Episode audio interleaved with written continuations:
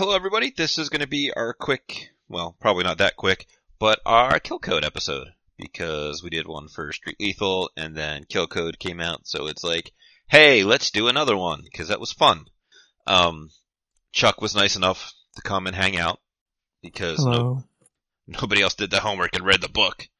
And I also have Oz, who wrote a whole bunch of reviews and morsels and really just kind of drip fed to the subreddit community uh, stuff from Kill Code since basically the weekend after Gen Con. uh, the weekend of Gen Con is when I picked it up. And then, yeah, it would have been the week after is when I started reviewing. Yeah. Um, so I did a whole bunch of stuff on the hub with Oz. So I was like, you know what? You want to come talk about that thing that you farmed a bunch of karma off of? And he said yes. And here I am. And here we are. And here we are. Um, two things I want to get out of the way. We are going to do a kill code book giveaway via DriveThruRPG gift card. Uh, details of that at the end because suspense, I guess.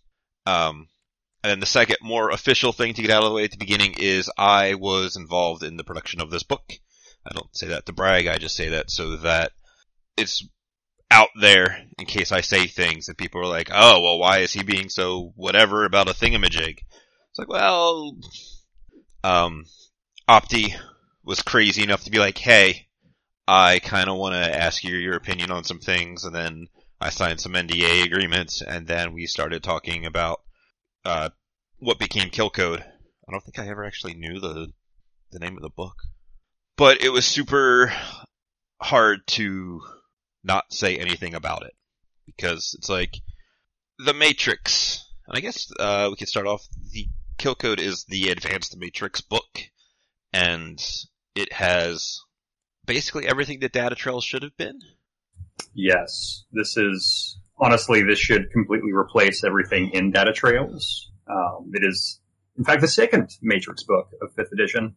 Um, Data Trails went in a direction that I don't think anybody wanted it to go, and so now uh, they decided that CGL gave it another go, and they asked uh, some of its probably biggest critics to help out on the book, and it paid off. I agree. It's a good book. I'm gonna be quiet and let you guys talk about some of the things real quick because uh, Oz wrote a whole bunch of stuff, and Chuck is our decker now, so obviously they have some things just like general feelings on the book, that kind of thing. I probably should have written out some kind of itinerary or something for this, like a professional, but let's face it, that's that's not who I am. Sounds like we're operating without an F then. Chuck, take it away. Oh, lovely. Thanks. Thanks. You're Um, so welcome. so I was thinking we were going to start with going just chapter by chapter because that would make sense for starting. And then that's how we also did uh, the last one. Uh, yeah, I guess we could do that. But, um, oh my god. Hi, Twitch chat man. Sorry, I'm also streaming this because why not? Um, Because why not? exactly. Um, man, I'm glad I'm gonna be able to truncate that silence out of there. Um, This is so great. I'm bad at this, alright? The, I guess just general feelings that aren't, is good book. Like, what about it did you like on just the whole, and then we'll get into the specifics of it? Sure, that sounds good. So one thing I like um, is actually in the first chapter they fix some stuff. Uh, so in the core rule book there was some questionable, like how does this go, and they actually kind of edited it. I don't know exactly if that's the right word, so that it um, it makes sense. Like some of the rules are clearer, or maybe they just added the errata that wasn't in the books. Uh, that was one thing I liked, and then also the history, going back to when when does it start? Matrix history from what 2018. Yeah, right around there. Yeah, so that's well, I knew some of that, but uh, getting a refresher, like I didn't know the Echo Mirage team was much more predominant than I thought. Yeah, actually, um, so my my little disclaimer is I am a huge lore nerd for Shadowrun stuff. So I've been voraciously reading this stuff since uh, second edition. My first exposure to it was the novel slash the Super Nintendo game, which is great. If you can find it, you should play it. Um, so having the Matrix history kind of uh, compressed down into one book was just freaking awesome. And um, they ended up answering some questions that people have had over the past 25 years or so. Um, You have an example of one there? uh, actually Echo Mirage. Um, so in the original histories, it was well known that the first crash happened. The Echo Mirage team was was originally a U.S. government um, secret black hat hacker squad made of uh, what is essentially U.S. Cyber Command, and they got wiped the frag out in like ten minutes.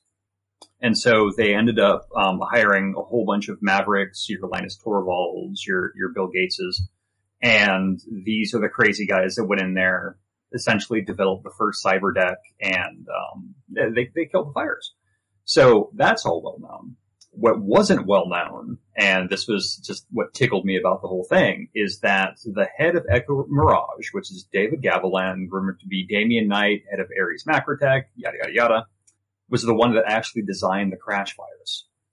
He was the one who gave it birth, and he's the one who took it out of this world. And he did it at the behest of another um, well-known shadow personality um, that's been in the in the background since the first edition of Shadowrun, so 2050s. Uh, Thomas Roxborough, who had a controlling interest in Universal Omnitech, and also was a bigwig in as technology up until basically this edition.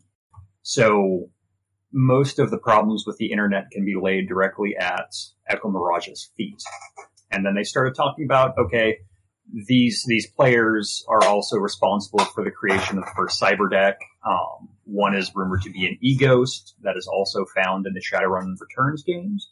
Uh, specifically, I want to say that was Dragonfall, but it might have been Hong Kong. I think it was Dragonfall. Uh, Alice? Yes, Alice Hefner. That was, uh, that was Dragonfall. Yeah, Oh, that's I I didn't realize that was Alice Hefner in the game.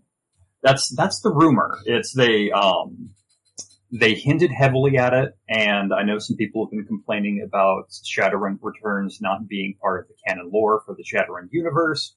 That's a discussion for a completely different time, but CGL and Harebrained and Microsoft and all of them have been working really hard to unite everything under the same canon. But that's the kind of thing that like, they're all using the same, the same names, they're just kinda different versions of Superman, basically. Yeah, for uh, somewhat that is that is accurate. Although they've been they've been adding Shadowrun Returns characters into the current lore, like they actually Feuerschwinge from Dragonfall, the, the the crazy dragon, wasn't actually a thing until Dragonfall, and now is showing up in the lore. But that's neither here nor there. We're here to talk about Kill Code, which is awesome. It's a good book. And that statement warms my cold black heart because, uh, Opti went out on a limb when he started talking to some people who weren't actually like, actually freelancers. And I could not, I don't want to think about what would have happened if the book wasn't as well received as it has been so far. You know, it'd have been like, well, we tried the crazy thing, let's just burn it all down. Well, we we have to realize that the um the burn it all down, uh, fuck the haters. Well, I I shouldn't say fuck. We're we're broadcasting, but um, fuck. Oh, it's-. It's definitely flagged as explicit. excellent. Okay, so um the fuck the haters tactic has been used by Catalyst Game Labs since about 20 minutes after War came out, which is one of their first big releases in fourth edition when they took over the property right around year 20. So about, you know, coming up on 10 years ago. And that kind of antagonism between critics and CGL has kind of colored all of their releases up until recently. They've had one or two good ones and a lot of bad ones. And I, I am hoping to call Kill Code the start of a, a new trend where we're working together instead of bashing heads. Um, but unfortunately, one, one release does not a trend make. Well, what did you think of Street Lethal? I did a miniature review on it. I went through it. Um, it reminds me a bit of Street Samurai Catalog back from the early days, second edition. Um, there were some definite layout issues. Um, I had some issues with the content. I was as impressed with it as I was with Kill Code. Um, my my biggest thing was there's a lot of stuff in here that is off limits to the players. It's there's a lot of DM stuff, and there was just a lot of bitching from players. They couldn't play with these toys, and I'm looking at them like, I don't want you guys playing with these toys. That would be crazy. You don't want your players having jetpacks. No, no jetpacks, no maglev, no gravity grenades, no portal guns, none of that crap. No. Um, when Chuck and I talked initially, we were both really positive about Street Lethal. Um, over time, I I still like the book, but I feel that it is a failing about what it was supposed to be billed as. It was billed as an advanced combat book, and it's like here's some cool guns and things. All of the crime stuff was awesome, but then it was like here's a bunch of stuff on mercenaries and corp security, and here's a bunch of projects that nobody's ever going to touch. And I'm like, I can see where that stuff is useful to newer GMs and GMs who want to have more of that stuff laid out for them rather than fumbling through it to figure it out themselves. But I just don't feel like that's an advanced combat book material. Um, Yeah, because I guess if it's advanced combat, you'd think it would have stuff, more stuff for players for sure, because that's, you know, what those books are more for. Not I- like the the lore books, like um, what was it called? Market Like Dark Panic, Terrors? Complete Market Trial. Panic, Dark Terror, all those. You know, those are the GM books, and probably about fifty to sixty percent of uh, Street Lethal is that. I found. I was hoping for Running Gun 2.0. I Yeah, was that would have hoping for great. a bunch, a bunch of guns, which I got. I was hoping for more armor stuff, which there's a, a tiny, tiny bit of. Um, I was hoping for maybe some vehicles that you could do weird stuff with. I was hoping for martial arts, maybe some adept power since they didn't get any in Forbidden Arcana. It's, it's forbidden for a reason. Yeah. Um, but I know that there's two books coming up, uh, that they talked about in a video that they think they released at Origins. One is called No Future, which I think is supposed to be like an Attitude 2.0 kind of book. Um, don't quote me on that because I'm probably wrong. And then there's Better Than Bad, which I'm fairly excited for because it's a book that Opti has said that he has been pitching, I think, more or less since 5th edition started, which is supposed to be the, the hooding book, which would be nice to get some punk back in a cyberpunk game. Sure. So I um at at Gen Con I was I was at the lore panel, uh, terrorizing the freelancers as I do. And um I, I ended up talking with with Opti privately um a little bit after the uh, after the panel. Um and then at the panel it was also said that Better Than Bad is going to be coming out first. It's the next one coming up. Um it's going to have a lot of that stuff and one of the one of the questions asked is because everything was about magic run magic this, magic that, forbidden arcana, blah blah blah. Um, where's the mundane toys? And no future and better than bad are supposed to be having a lot more mundane toys specifically to counter magic, which is cool. Um, I would have liked to see maybe a little bit of that in Kill Code, but at the same time, I'm glad it was really specialized on Matrix stuff. Yes, there's some toys. It, it directly affects resonance abilities and and matrix stuff that's all good although i know there's going to be some uh, there's going to be some dissension on on the toys I guess this is as good a time as any to put in the fact that I am also part of the errata team, so some of this stuff uh, I fully intend to bring to their intention when I am able, yes for whatever that's worth. Um, yeah, no, I'm excited for Better Than Bad because I want to see what comes out of that. Um, when they mentioned it at the panel that it was going to ha- Better Than Bad in No Future, we're going to have anti-magic stuff. Did the room erupt into cheers? um there was an attempt to do so yes there was there was some applause um there was not so much the the uh, erupting in cheers because everybody was afraid i was going to raise my hand again and start talking but it was well received Well, I look forward to that coming out and doing another one of these. yeah i'm looking forward to doing another big uh karma whoring grab of reviews on reddit You are you are welcome to do so, sir. um, Chuck, you got anything else about that stuff, or should we actually move on to kill code? Well, the one thing I also wanted to say about Kill Code is the separation between rules and fluff is super clear in this book. And it's one of the things I really like. It's one of my favorite aspects. Yeah, the, the Yeah. layout in this book was among the best layouts I've seen for fifth edition, easily. Top top three. Yeah, they have all those red side panels doing the descriptions of you know the actual rule crunchy bits. Only in the first chapter is one thing I'm a little sad about. I would have liked if they continued that. Oh no, no, they continue that into second chapter as well. it's really hit and miss throughout the rest of the book. Yeah, yeah, but the first chapter is solid, and I think yeah, the second one is the gear chapter. So there's they continue it in there. Right. Um, and I guess they kept the format for all the Technomancer stuff, that like the qualities and all that. So I guess it's not, yeah, it's all nicely separated. There's still there's no real, uh, what word am I looking for? Mixing, right? Delineation. There you go. Uh, yeah, It's like the one 15 cent word I know that fits that situation. Um, alright then. So, as we briefly mentioned, the first, uh, the first actual chapter, because there's a, the intro fiction, which I didn't actually read because I'm a bad person. Um, which I love is called So You Want to Be a Hacker, which, anybody else raising their hand for getting that reference? Uh, I am raising my hand, or. I might be lying about it. Mm.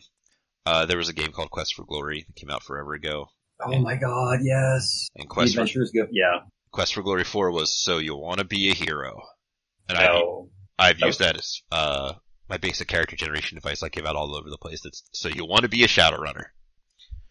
Um, giant pile of history, lore, stuff.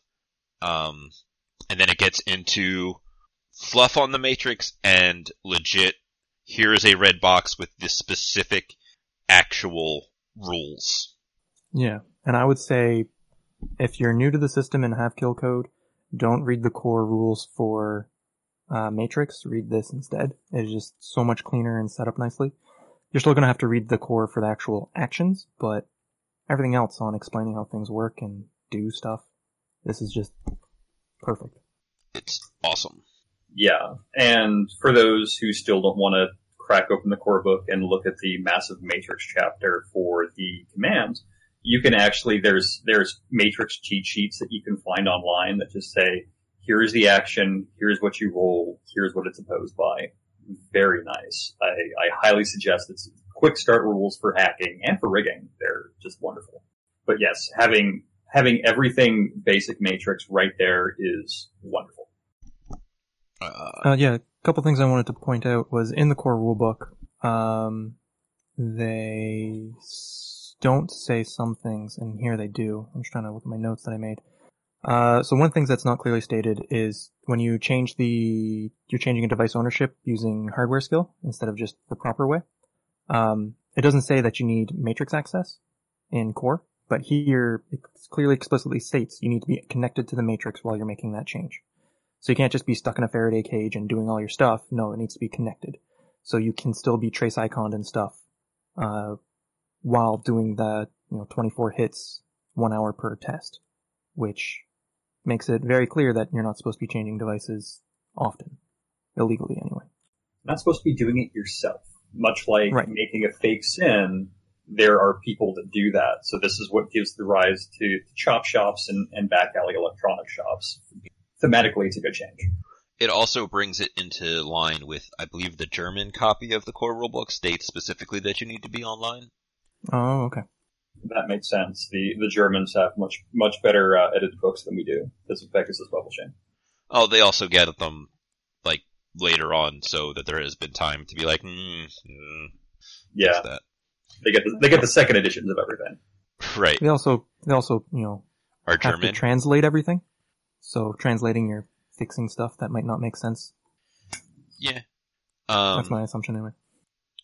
makes it clear Uh, the device can only be a slave and a master. Yep, that's Yeah, yeah, because that was I know when I was listening to someone's podcast, I can't remember, but it was like a Matrix 101, and they were saying that a device can be a master and a slave at all times, so your device limit, your uh, number of devices you can have under you doesn't matter. And I go on Reddit and they're saying no, exactly this, only a slave or a master, you know, one or yeah. I mean that's what the the rules actually says. In core? Yeah, Oh, I, not I, I not explicitly, but I'll be happy to Hmm. find you the page for that later. Um, the first new action, or the fu- yeah, the first new stuff that we get in that first chapter is the new Matrix rules of reckless hacking and some new Matrix actions. Um, reckless hacking is a I have an opinion on reckless hacking. okay. I Hit me. I don't really like it. I can see lots of abuse with it because like trace icon is a data processing. So if I spend a point of edge, right, I can still get a minus 10 because I need two marks. I guess we should explain what reckless hacking is first for those who don't know. Reckless hacking is you take a minus 5 to uh, to do an action without a mark. And then minus 10 to get two marks or minus th- uh, 15 to get three marks. Uh, and if you glitch, it's supposed to be horrible, causing terrible stuff to your deck or whatever. Um, yeah, so, you know, uh, sorry, what am I saying? Trace icon takes two marks, so you get a minus 10. So if you, you know, spend a point of edge beforehand, you can trace icon when before you couldn't because you needed to hack. And now you can trace icon without getting an Overwatch score. So, the amount of Oh. times I see it come up where people are like, hey, I got a matrix perception, I can just tell where everybody is. And it's like, eh, it's not really how that works. Yeah, you can tell if they're within 100 meters, and that's it. Yep. And you can't tell that Knight Errant icon from that Knight Errant icon from that one down there, so you don't know which one is in the shop, which one is in front of you, and which one is, you know, taking a nap in the patrol car. Uh, yeah, unless you can physically see them with your own eyes, you have no idea which one of those is which in 100 meters. Is, is that actually a thing if you can see them with your own eyes? Yes, I talked to this is this is um, not actually listed, but I talked to Opti about this to, in order to make sure. And The intent is um, if you can put eyes directly on a device, not an icon, but the device, because icons inside a host are hidden. Blah blah blah. We'll get to that. But if you can put eyes on it, you automatically spot it. It's there, unless it's in silent mode, in which case you do the thing and it's going to pop up as, "Hey, there's a hidden thing." It's right here, and then there you go. But no matrix perception is needed. You can see the icon right there. You can trace right to it. There you go. Okay. Which then makes the I can trace icon without any marks thing not super relevant. Right. It, it's moot. Um, I, I think reckless hacking can be a good and a bad. Um, yeah, you can, you can pre-edge in order to add edge dice and make things explode, but the decker only has X amount of edge, and personally, if it makes that go a little bit faster to keep the flow going, I'm all for it. Um, most Yeah. of the stuff people are going to want to do is, I don't want to get a mark on the file. I'm just going to edit it and boom, go. And it's like, hey, great.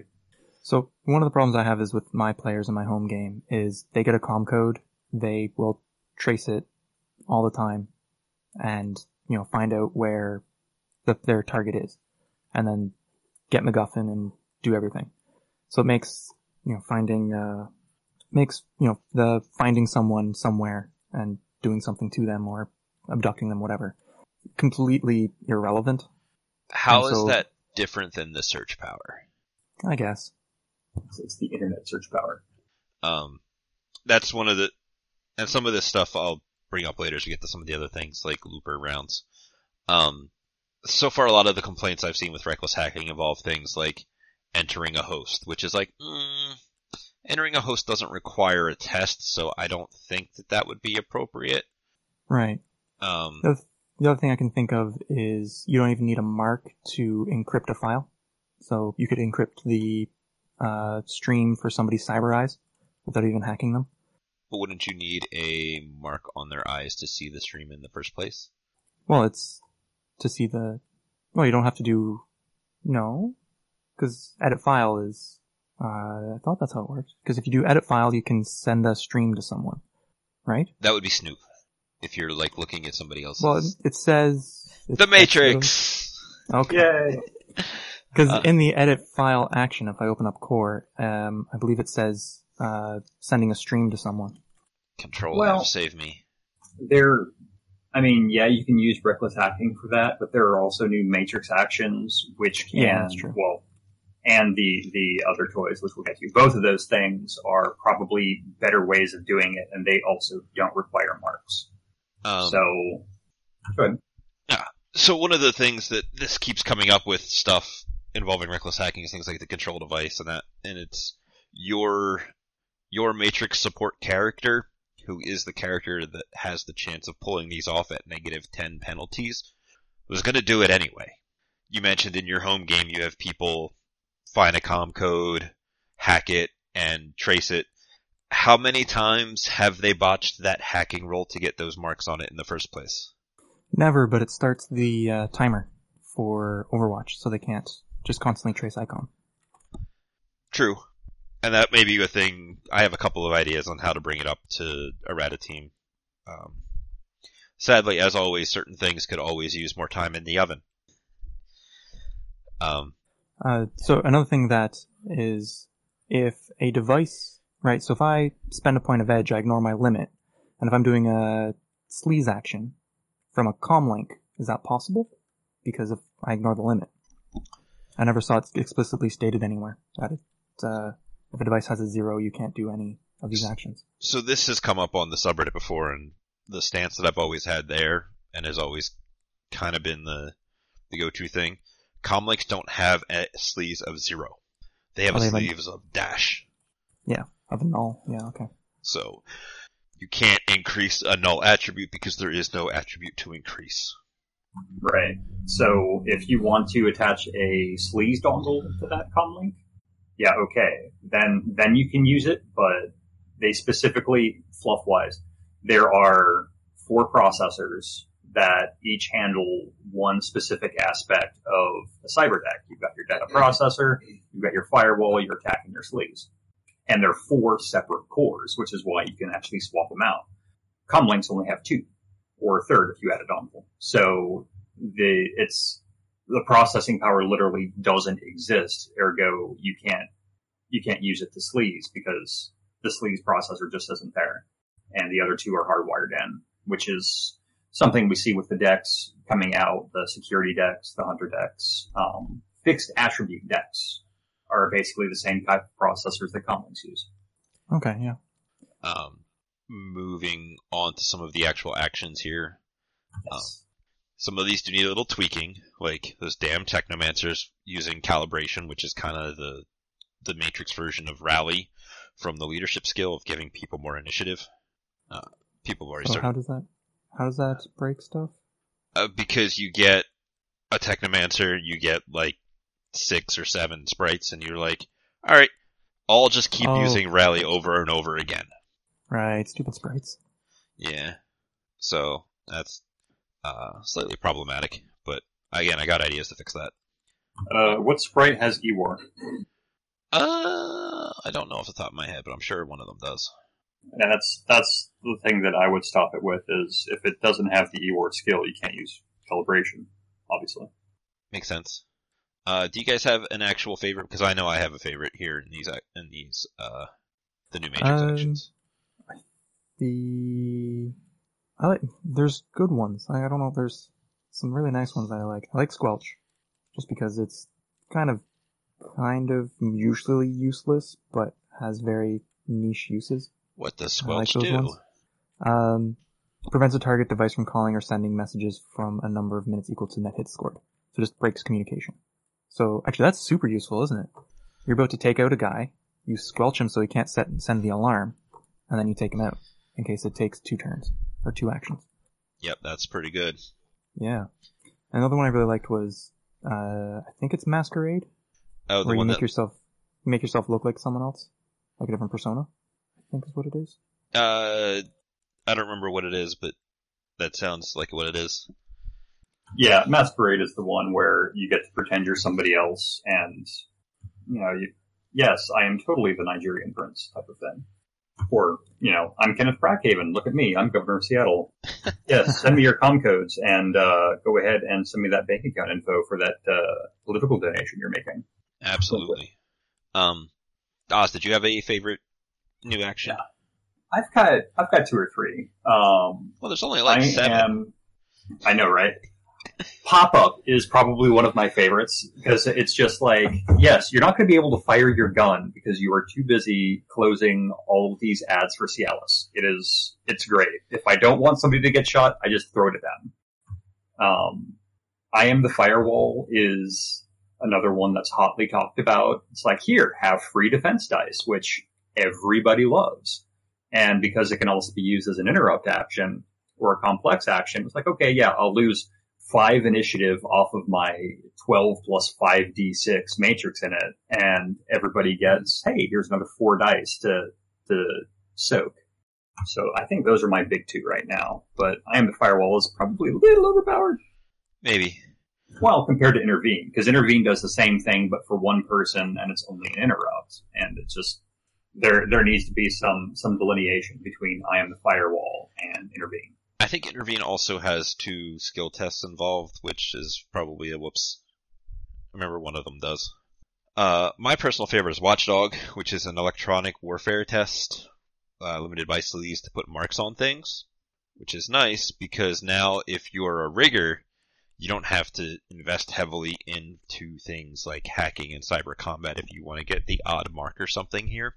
Sure, you still need sleaze, but it lets you, without overly investing yourself, get marks on things that you can jump into enemy drones, which is something that every rigger loves to try and do. And it's like, well, you need marks to jump in, bro. I'm sorry. What's that for Watchdog? You said. Yeah.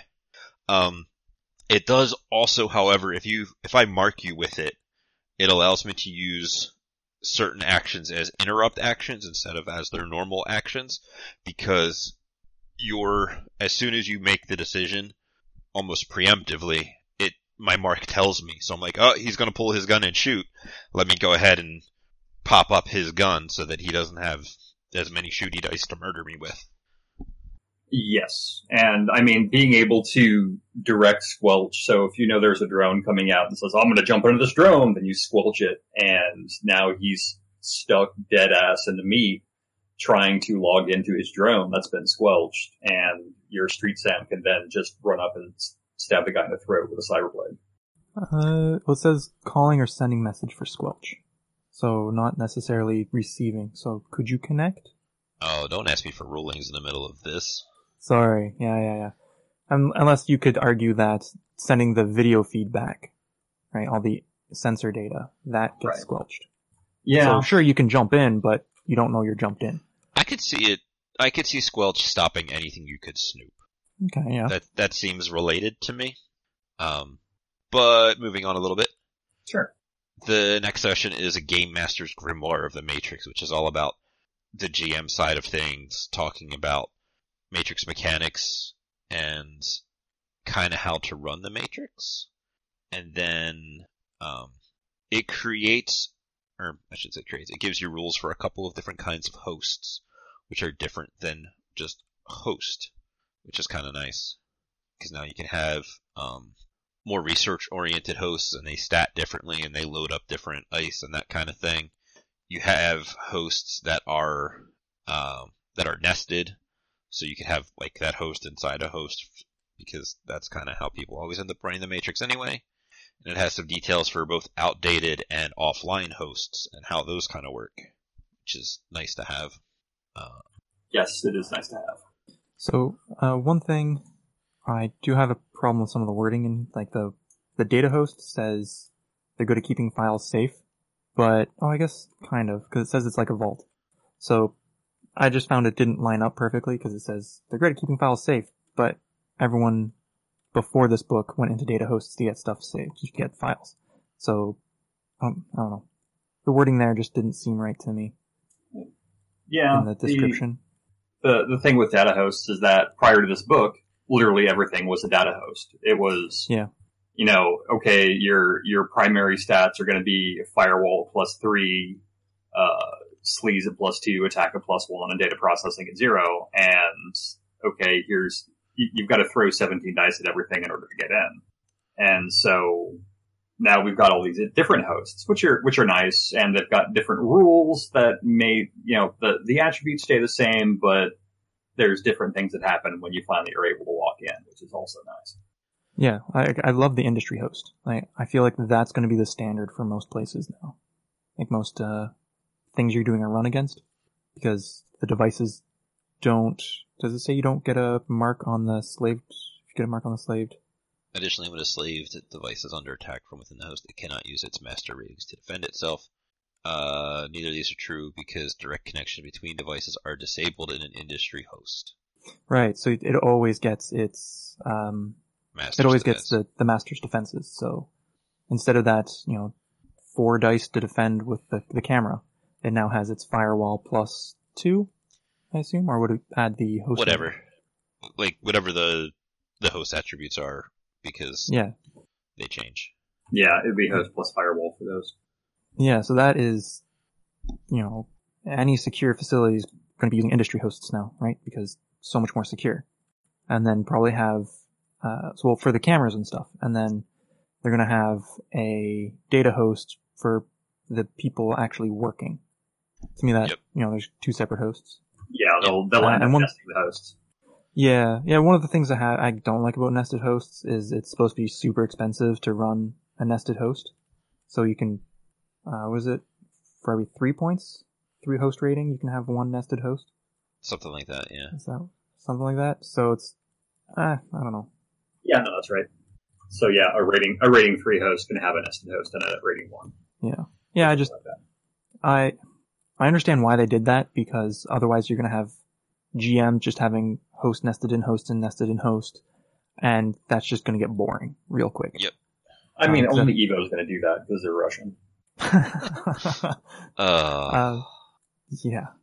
Um, but, uh, I don't know, just from a, I like it, but I don't like it, that sort of thing, because it makes sense to have nested hosts everywhere, but game wise, gameplay wise, it doesn't.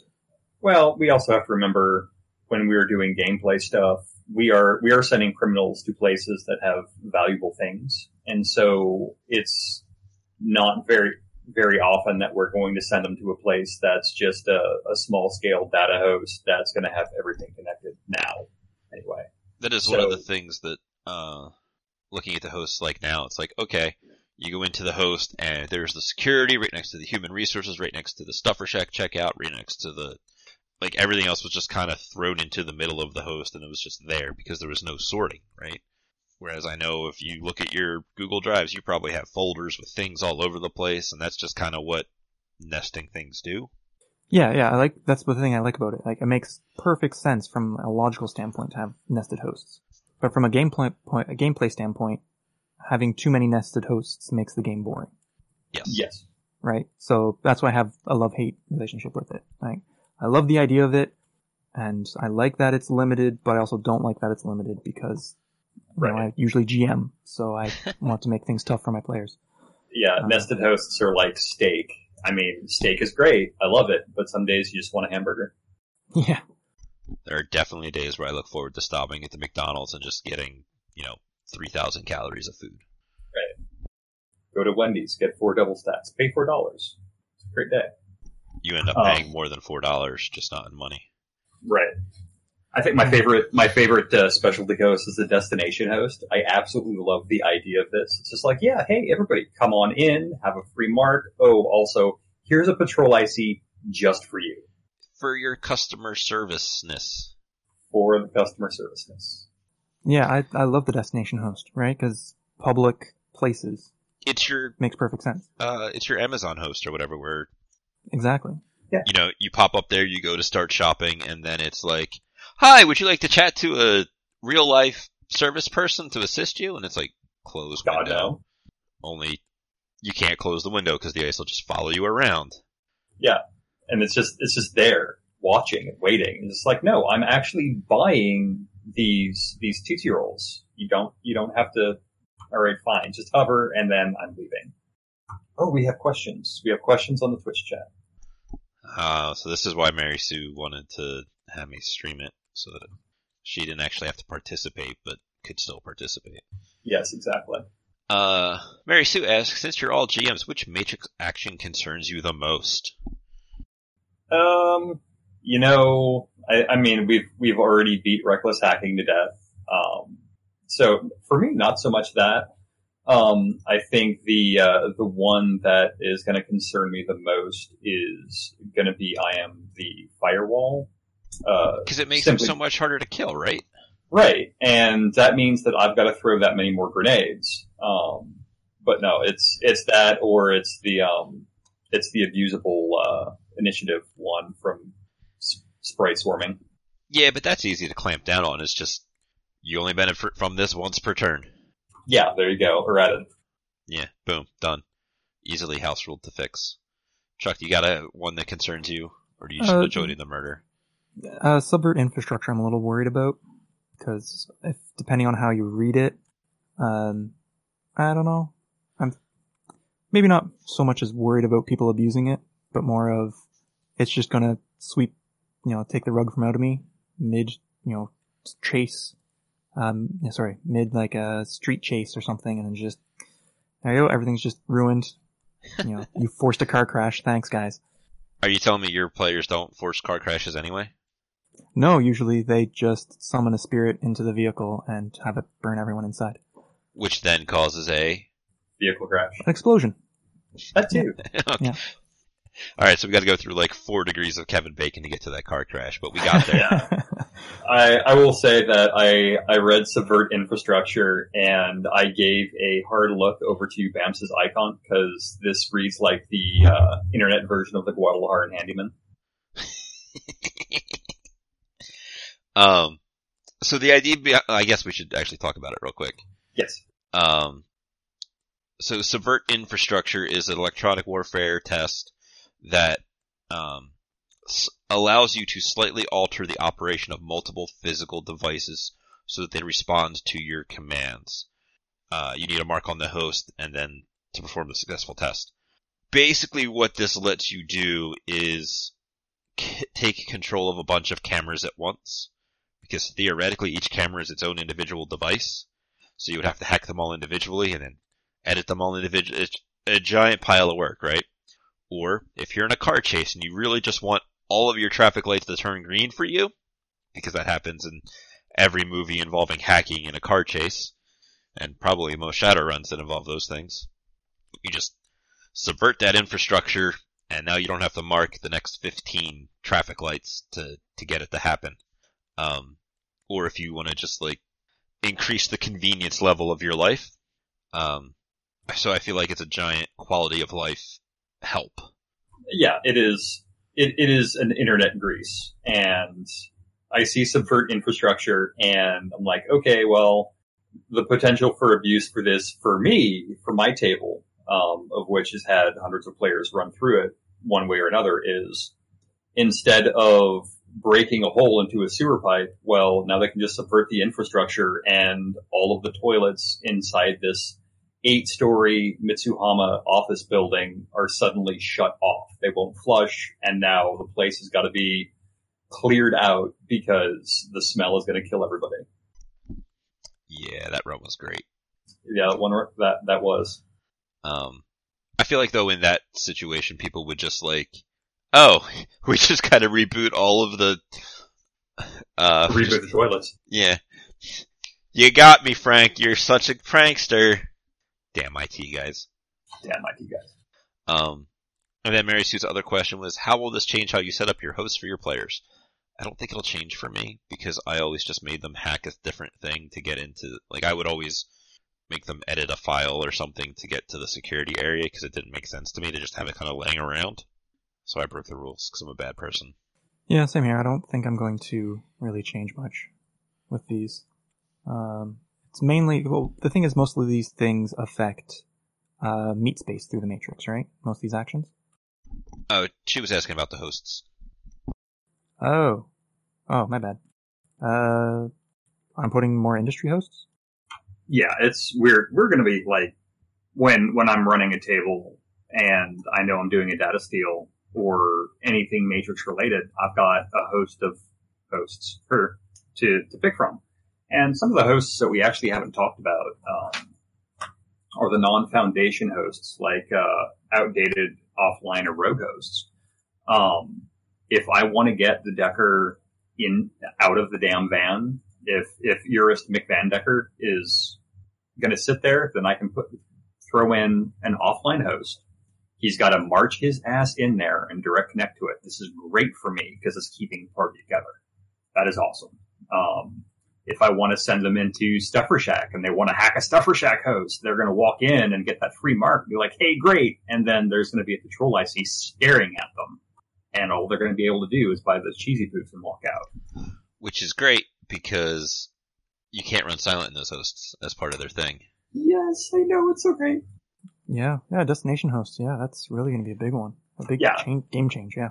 Yeah, absolutely. Um, and then, Sorry, everyone's been doing offline hosts, right? Oh, it's in a Faraday cage, and you just have to actually go in. And here's some slightly new rules for it. But yeah, the destination host, that's a big game changer for sure. Yeah, and then, like you said, the industry hosts are also great. Um, somewhere that you don't want to have somebody subvert the infrastructure, um, and easily be able to direct connect to all those devices. Industry host is great. Although, as I just said, subvert infrastructure just means that you need something on the host and that might bypass it. That might need to be errated. Because either it's going to be a great way to get around easily getting marks on all that stuff, or it's Well- going to be kind of uh, neutered because that stuff is not considered direct connected to the host.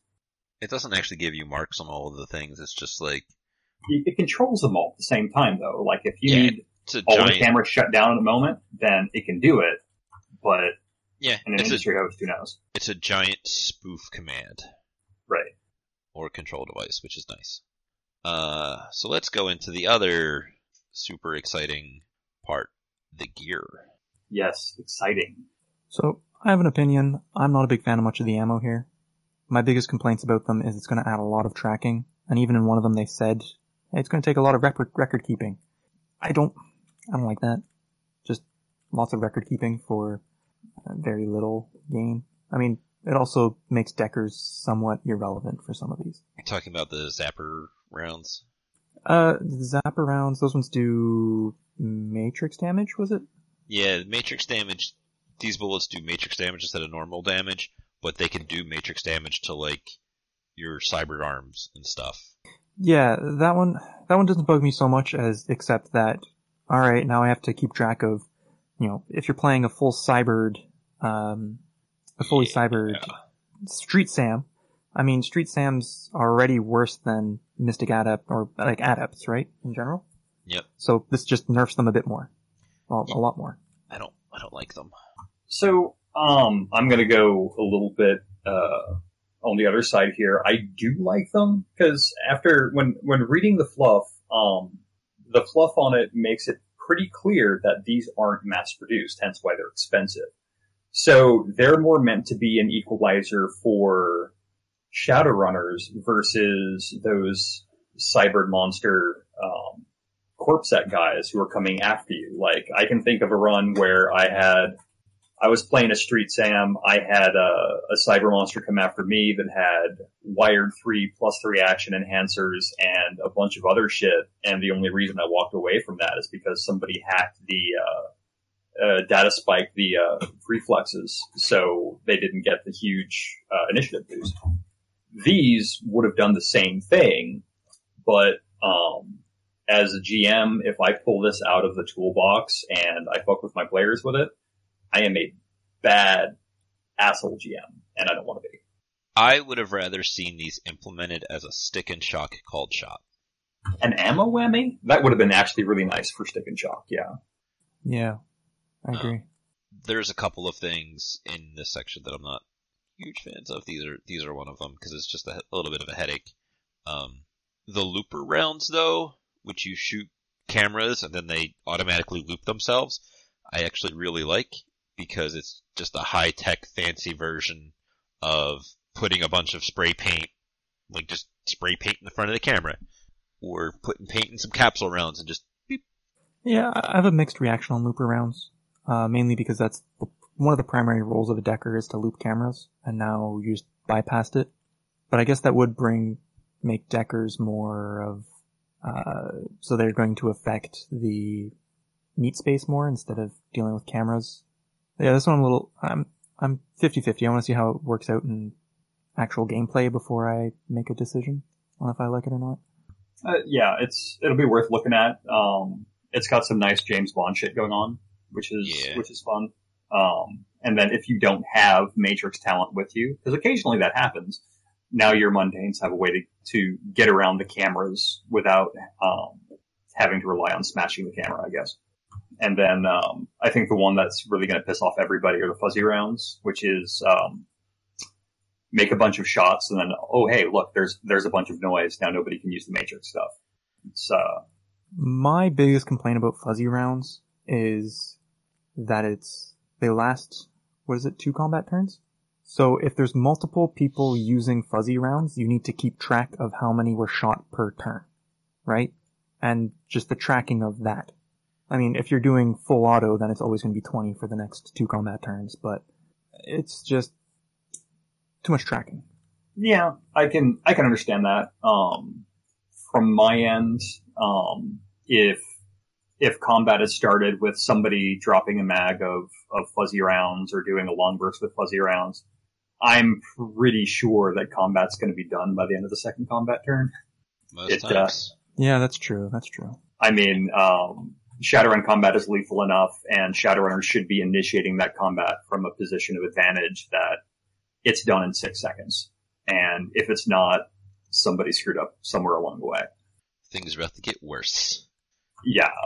And in that case, I mean, that's, that's where the hand waving comes in. If I know that if, if somebody's still firing fuzzy rounds after the first initiative pass, if they haven't swapped that mag out or gone to another gun, then, um, I'm just, they're going to start canceling each other out. And it's just going to be, all right, the first ones have gone and it's, they're going to stay there until the end of the second round and all the subsequent rounds cancel each other out. I think that rule is actually kind of in there for fuzzies. Where they cancel each other out? Um, I'm looking. I thought there's one of these. Um, one of these rounds uh, specifically says that it can it can cancel uh, another round, a similar round out. And I thought it was fuzzies. I'm, I'm looking at the text right now.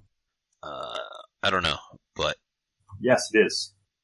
Um, it's rare, but occasionally the emitters and the rounds cancel each other out. The frequencies negate each other, and they have zero effect when fired fired together. um, so moving on a little bit, I love the Technomancer murder rounds. Oh, the 30-30s. Yeah, there's uh, there are bullets that cause matrid- matrix damage to techno critters and technomancers. It says AIs, but I don't know how that works. But I guess if it's jumped into a drone that you shoot, but whatever. Um, so like I could shoot you all day long, and as long as you're not a technomancer, you're fine. Uh, let's see. Well, that brings some interesting things, though. That means they have technology to detect if you're a technomancer right then and there, I mean, well, they cause matrix damage, so um, right? Well, that means you could you could essentially make a um, a sensor that, that causes matrix damage. It just it's going to shoot stuff at people. Uh, they're fifty for they're five new yen a round, so it's a little expensive. I feel like it's less that they shooting you detects, more the fact that your brain is weird and a technomancer just reacts differently to the bullet. Okay. Sure. Um, so the the fluff on this round is really interesting. So basically, um, these these internet these are literally literally internet bullets. You can hit icons in a host.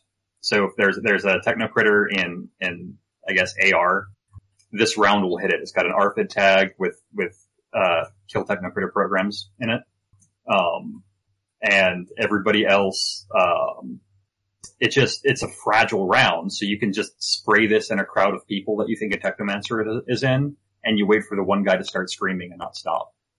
It is uh, it's definitely a bullshit round if you are a technomancer or an AI, because it it has additional rules like yes, if this AI is specifically in a drone, it does this, and so if it is just in a host and you're also in the host or on the if it's on the grid, you can just start waving this gun around and opening fire. And if there's an AI in range on your grid, then it's gonna fuck it up.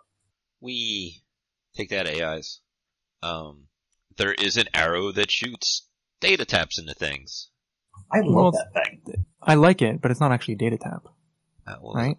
it's it's an antenna to get out of the noise zone. So Yeah. if yeah, so if you're you're totally in a Faraday cage, and you can have your uh, you can have your your Archer Adept, which is literally the only reason why you want one to to shoot one of these arrows to get you a connection out of it.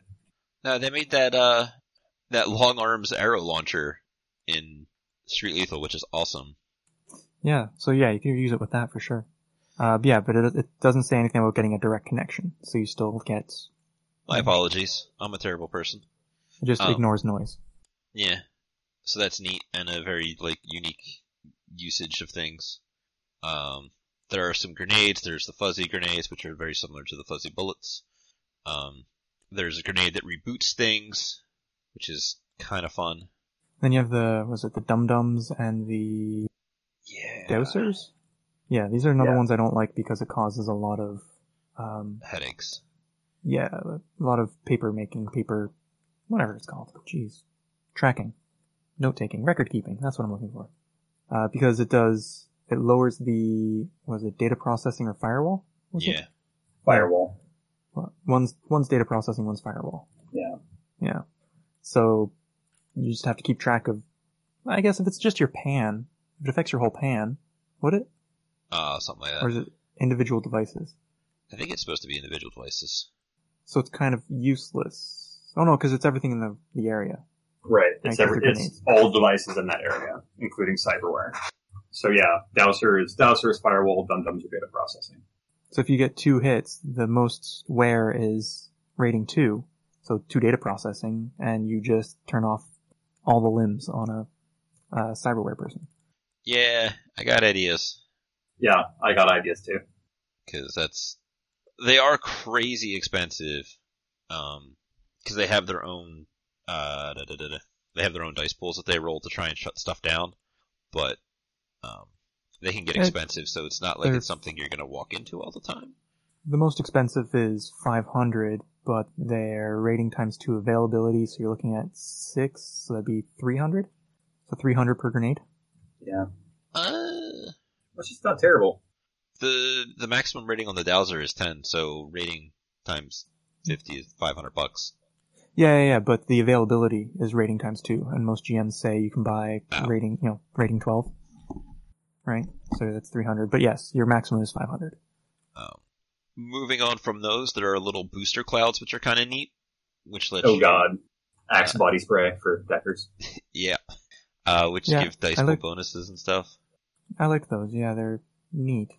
Well, there are more Uh, teamwork options, right? Like your infiltrator of some kind gets into a place, it's like, oh crap, there's a there's a maglock. Let me let me hose it down with this stuff, and suddenly your decker is better at decking it.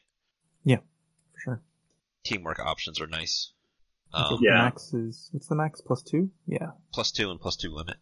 Yeah, so that's nice. And I mean for nine seconds, which is more than enough time for anything internet. Yep.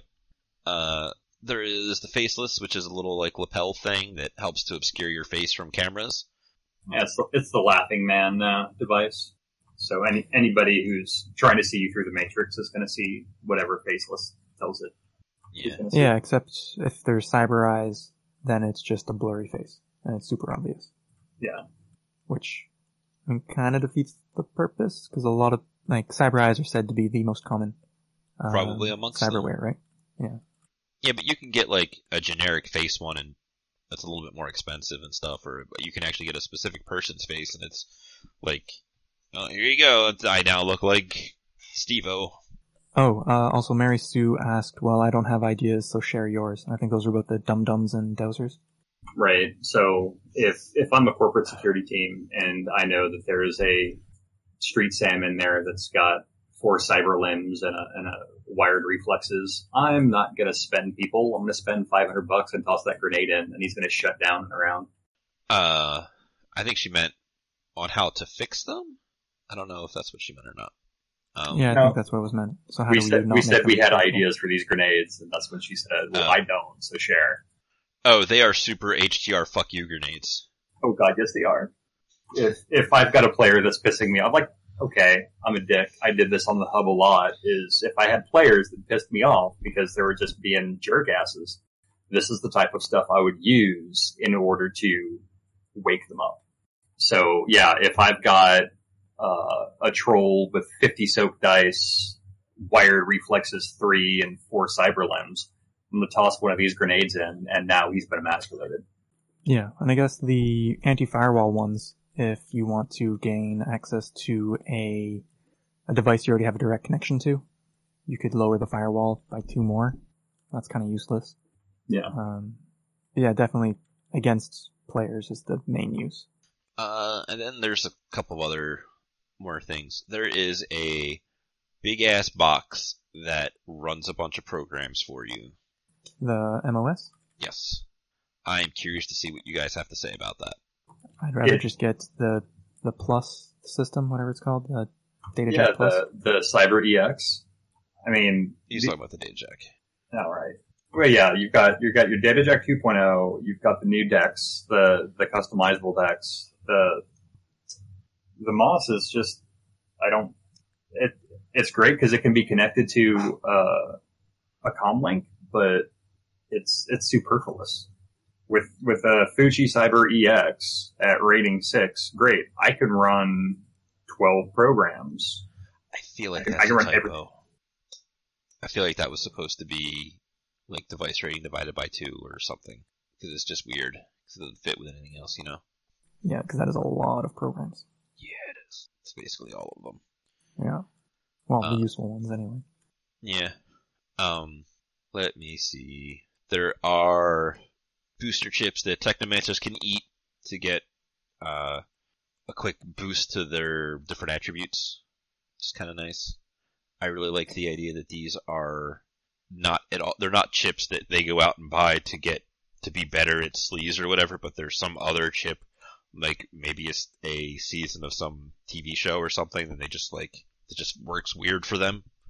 yeah, basically there's little transistors in, in the chip or whatever, and then you just uh, put the chip against your against your noggin so the transistors are down, and then just smack yourself on the head, and boom, instant uh, instant BTL. Yeah, I have a, a beetle junkie technomancer in my group, so He'll be all over those. yeah, for sure. Uh. Oh, the Trode patch. That's the next one in the list.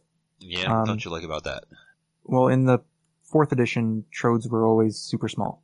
And then in fifth edition, they made them big again, and now super expensive ones are small. It just seems a bit of like a continuity issue. I, I like it for flavor, but otherwise, I think every every character I've had had a Trode rig in their combat helmet, so I never had to worry about it, or they had a data jack already. Yeah.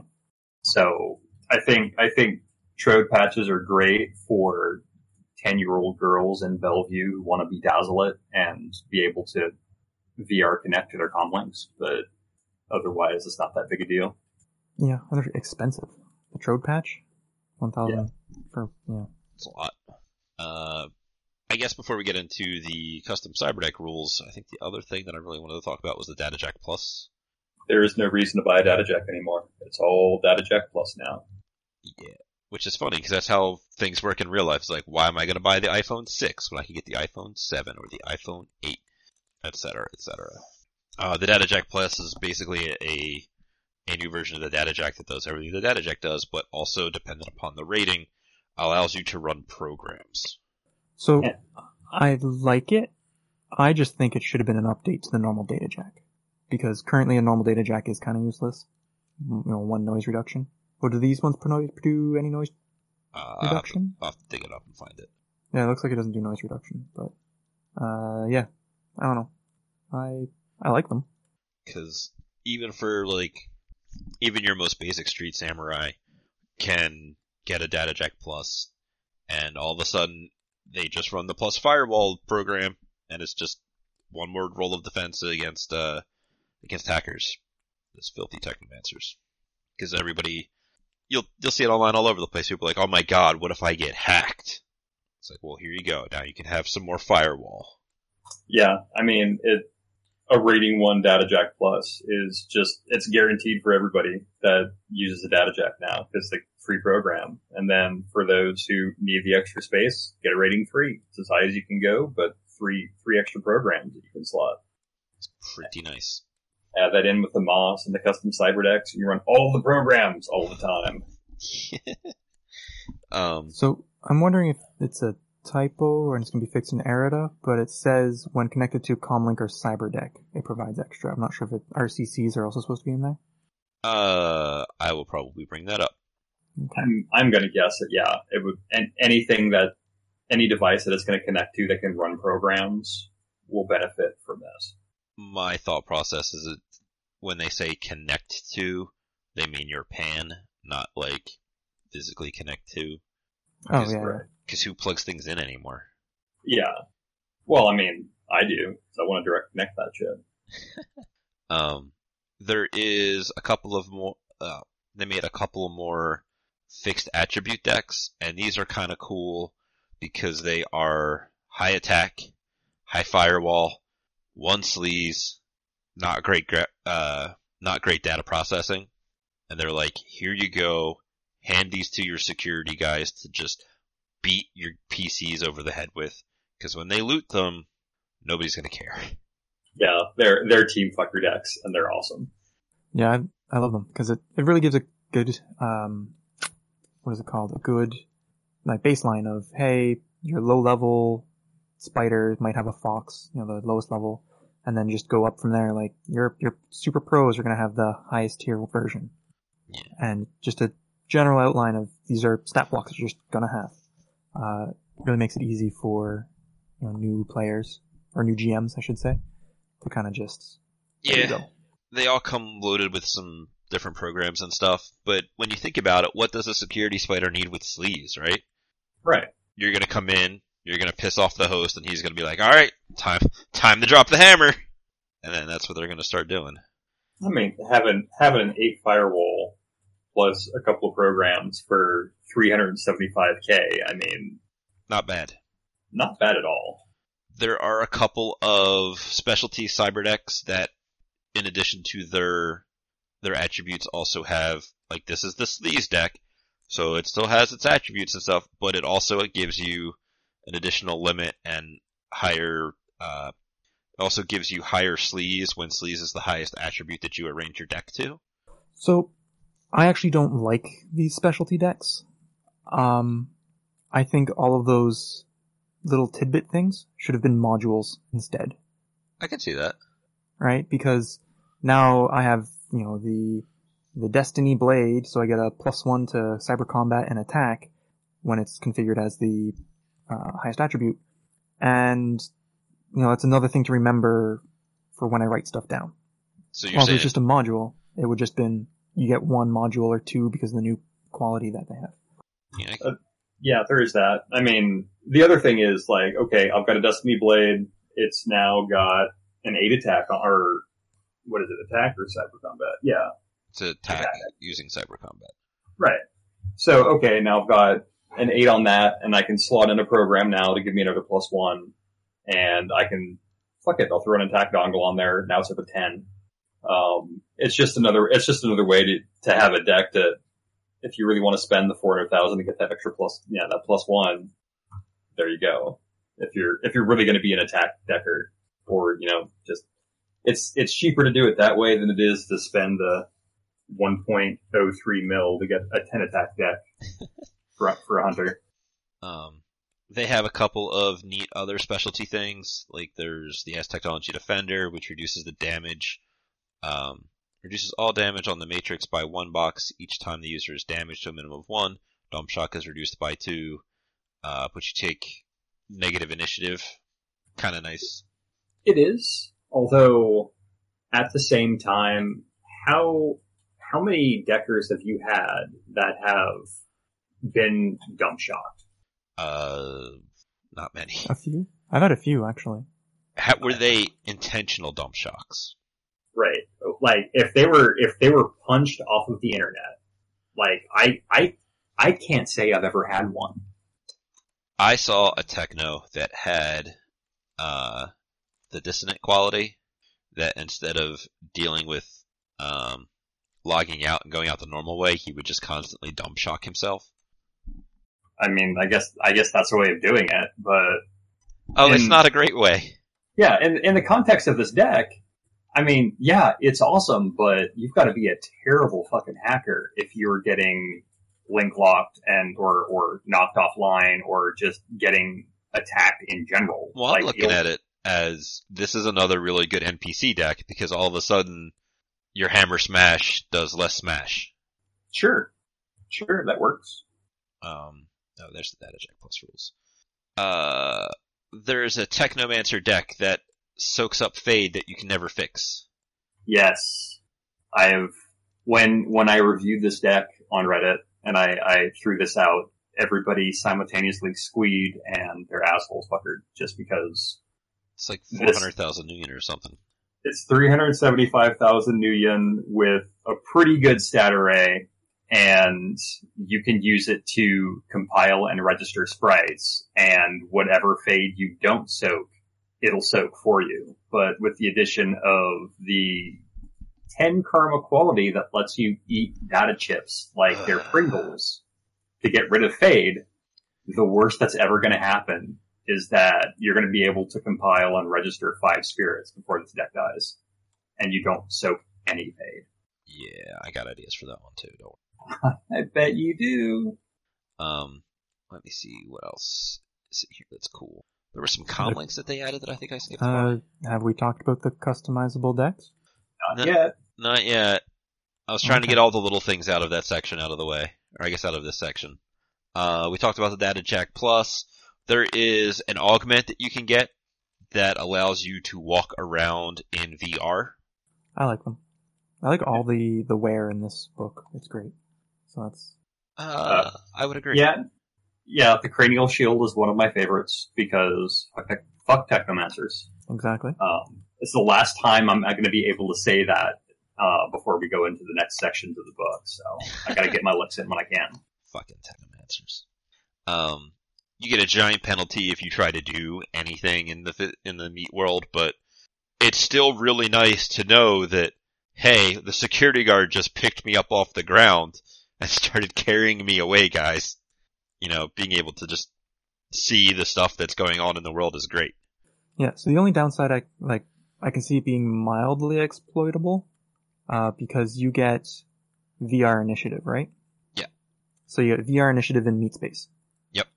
Um, at a minus 10, mm-hmm. but I mean, there's ways to get really high die pools for shooting and stuff. I, I guess your dodging is going to be at minus 10 as well, right? Yes. Anything meat. Yeah. But it gives you the chance to actually do it. Yeah. It's a really and, big quality of life thing where you're just like, all right, well, why are you a Van Decker? Oh, so I can go VR. Well, just just stop being lazy and walk around. Yeah.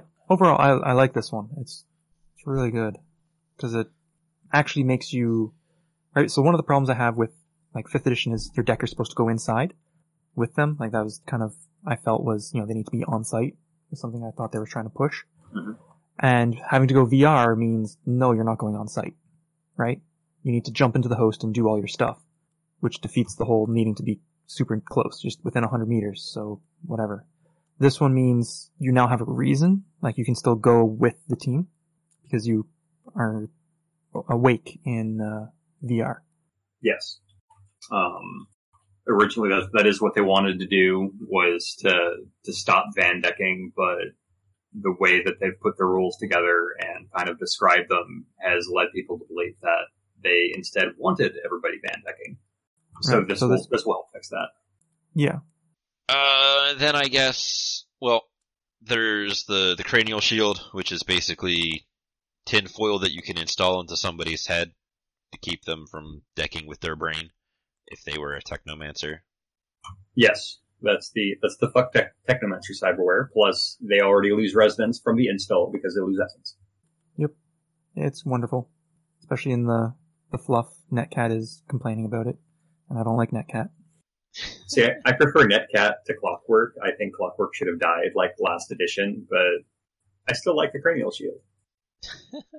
uh, and then I guess we'll get to the giant custom Cyberdecks thing. The elephant in the room. Uh, it's more of like a juggernaut in the room, but sure. Only because I couldn't think of uh, an awakened elephant. Yeah, so um, Babar will uh, give you all of the programs and make some really optimized decks at character generation for less than what you'd spend on a um, on a Sony or you know the Azteca 300 or whatever the hip kids are using these days in character generation.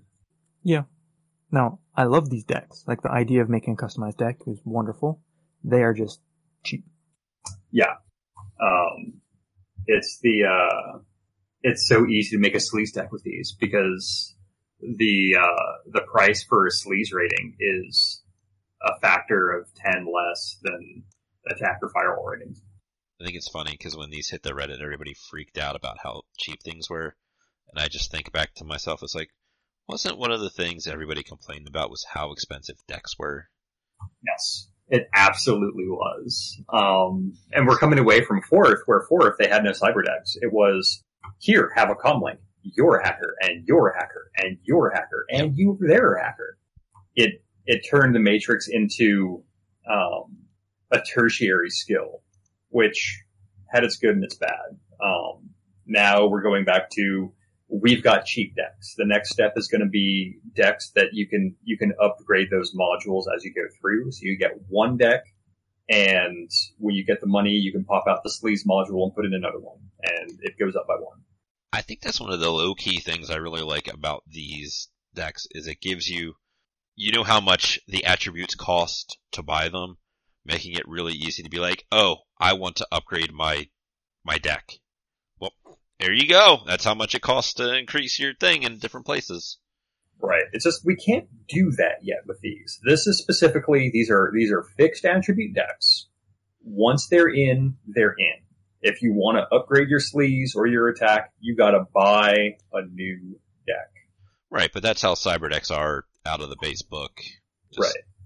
But I think I think in the in the future, um, we will start seeing. Oh yeah, here here's the cost to actually upgrade the modules, where they just hand wave and say, yeah, you can do that now.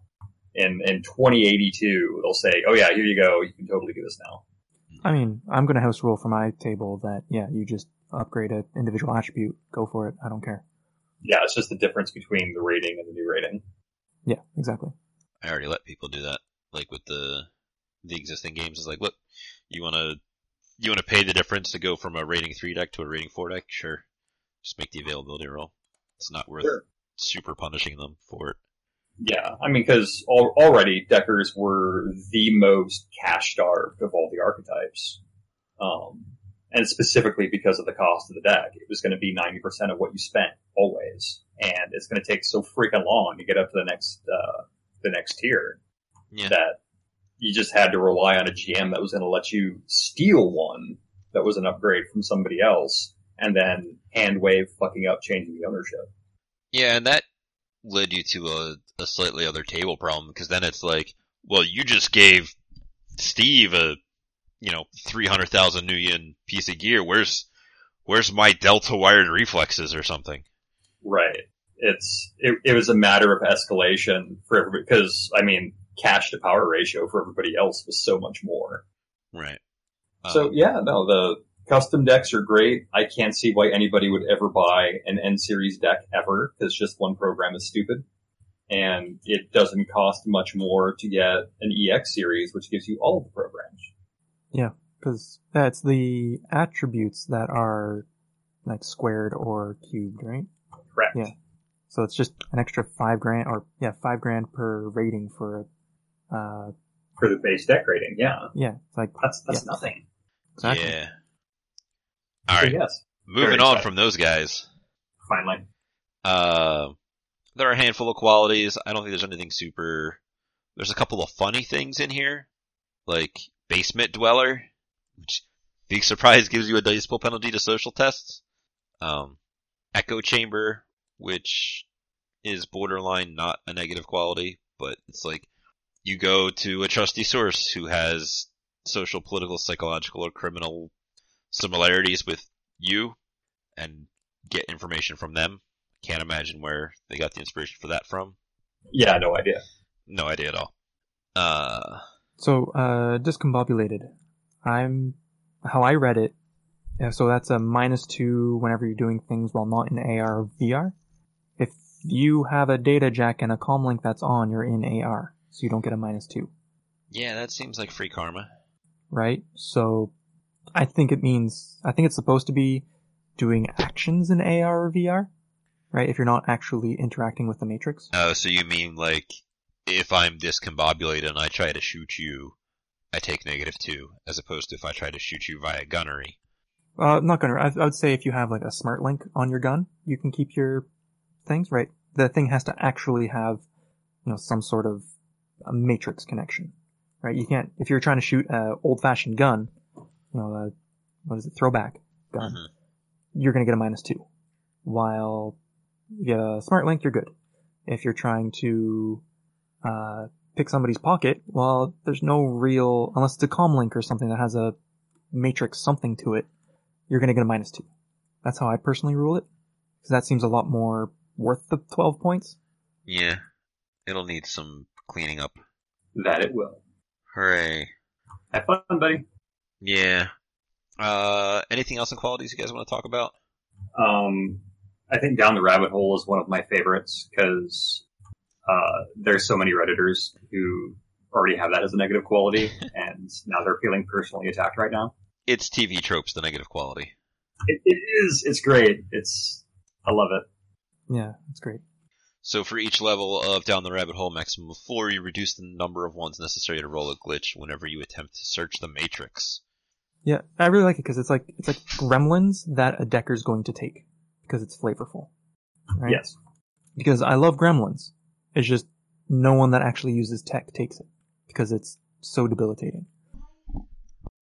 Yeah, I'll agree with that. Um, it there there are some great little negative qualities in here. I know some people complain about information auctioneer, which is just basically, yes, we will give you four karma and a thousand new nuyen every run that you steal data.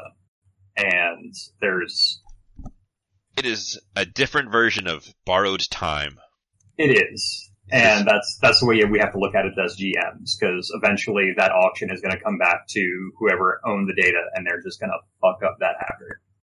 Yup. Uh, there's a bunch of life module stuff.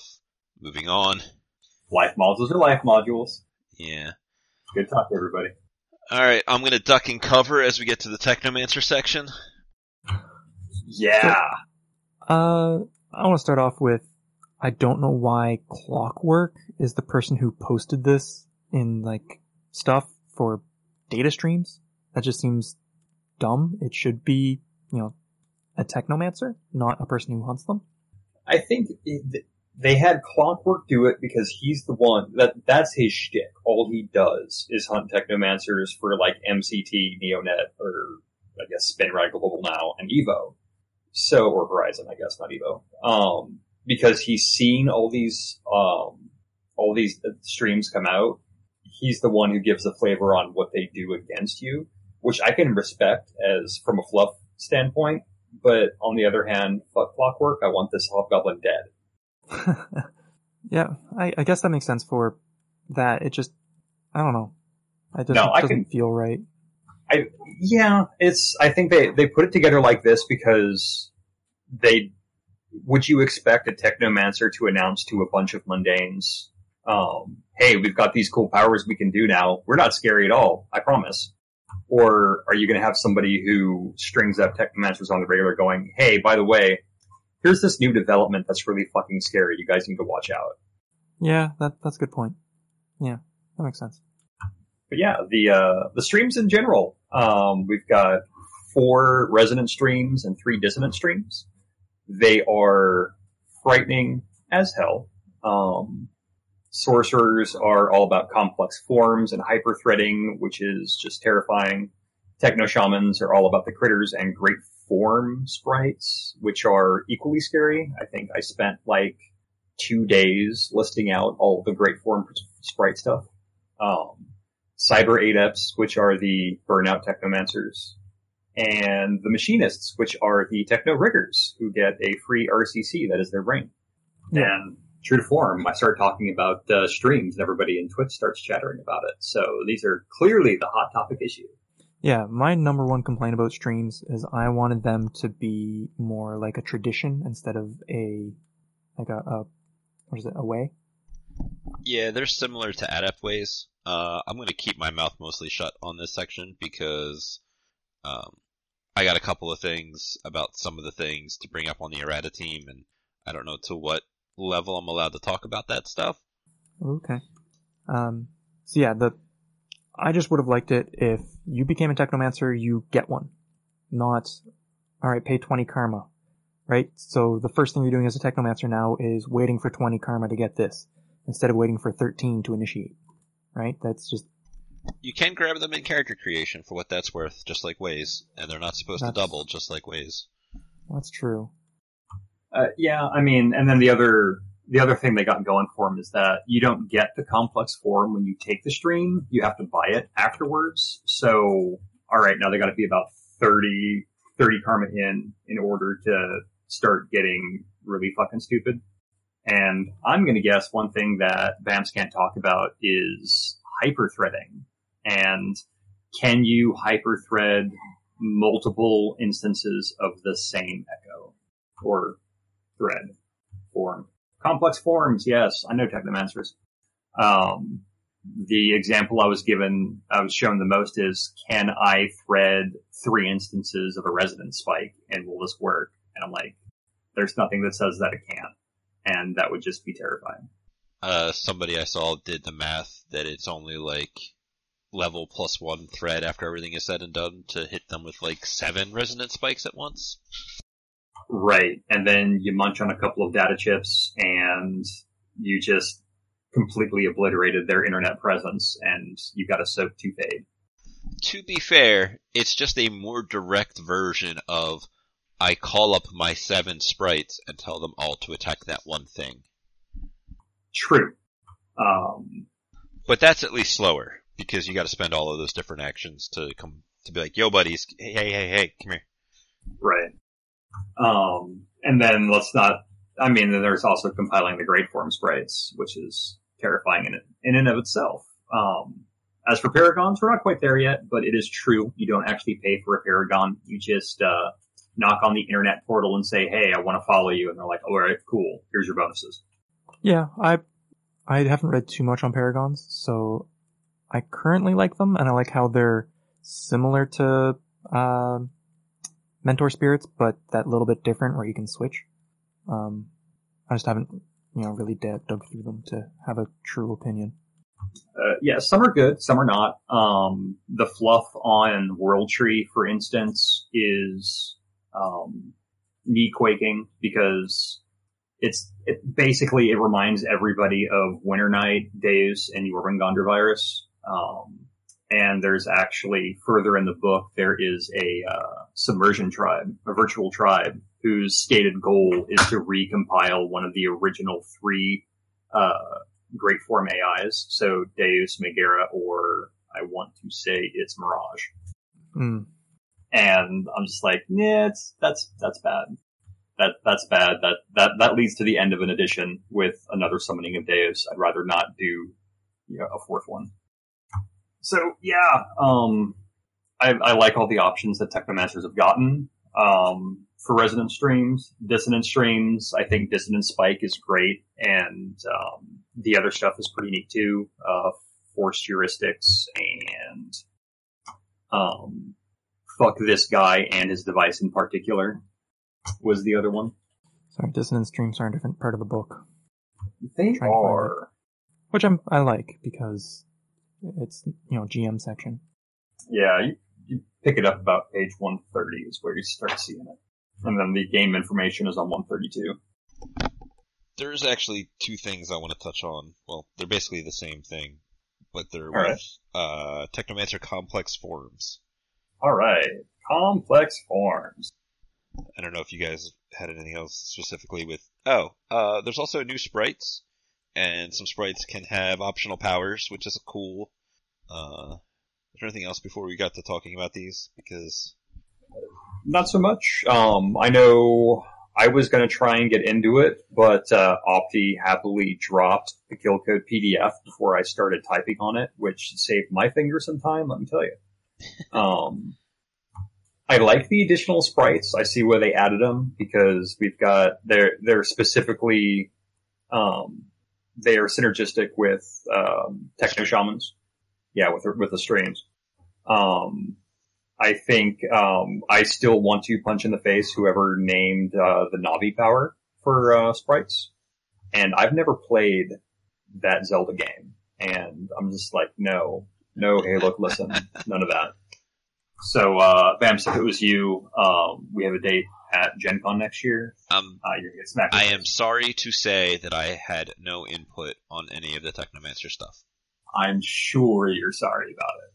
I can neither confirm nor deny the giant pile of homebrew Technomancer stuff that I have sitting in my drive. Uh-huh. So, yeah, let's, uh, I mean, I think the sprite stuff is pretty straightforward. I mean, we've got the, uh, we've got the Kevin Costner sprite, um, saving the Whitney Houston Technomancer. Uh, the generalist stuff, which is, alright, we've got an all-around gopher. That's pretty great. Um, putting them into great form, at least putting Bodyguard into great form is fucking goofy with what you can get away with with that. I mean, that's that's straight up an Overwatch ult right there. Bring your bring yourself back, refill your stun track, and be invincible to matrix damage. Yeah. That is spend your remaining initiative and tasks to have the sprite intercept a matrix attack. An action targeting the owner. Yep, just ignore a thing. Jump on that digital grenade for me, bro. Yeah. Um, so the three things that, well, the one thing, at least the three things that I wanted to talk about was a lot of times people were like, oh, why are Technomancers so much worse than Deckers? And it's because people try to play Technomancers like Deckers, which they're not. Technomancers are like, you know, Swiss Army knives. They have a lot of unique things that they can do that may not always be useful, but they all have a use. Where Deckers tend to be more of a direct, I have a giant dice pool, here's my giant dice pool, have a nice day thing. At least in my experience. Uh, so in here, they gave Technomancers three complex forms. One is called Primed Charge, one is Weakened Data Bomb, the other one is Weakened Encryption. Weakened Data Bomb is level negative 2, and Weakened Encryption is level, level negative 3. And they do what they say.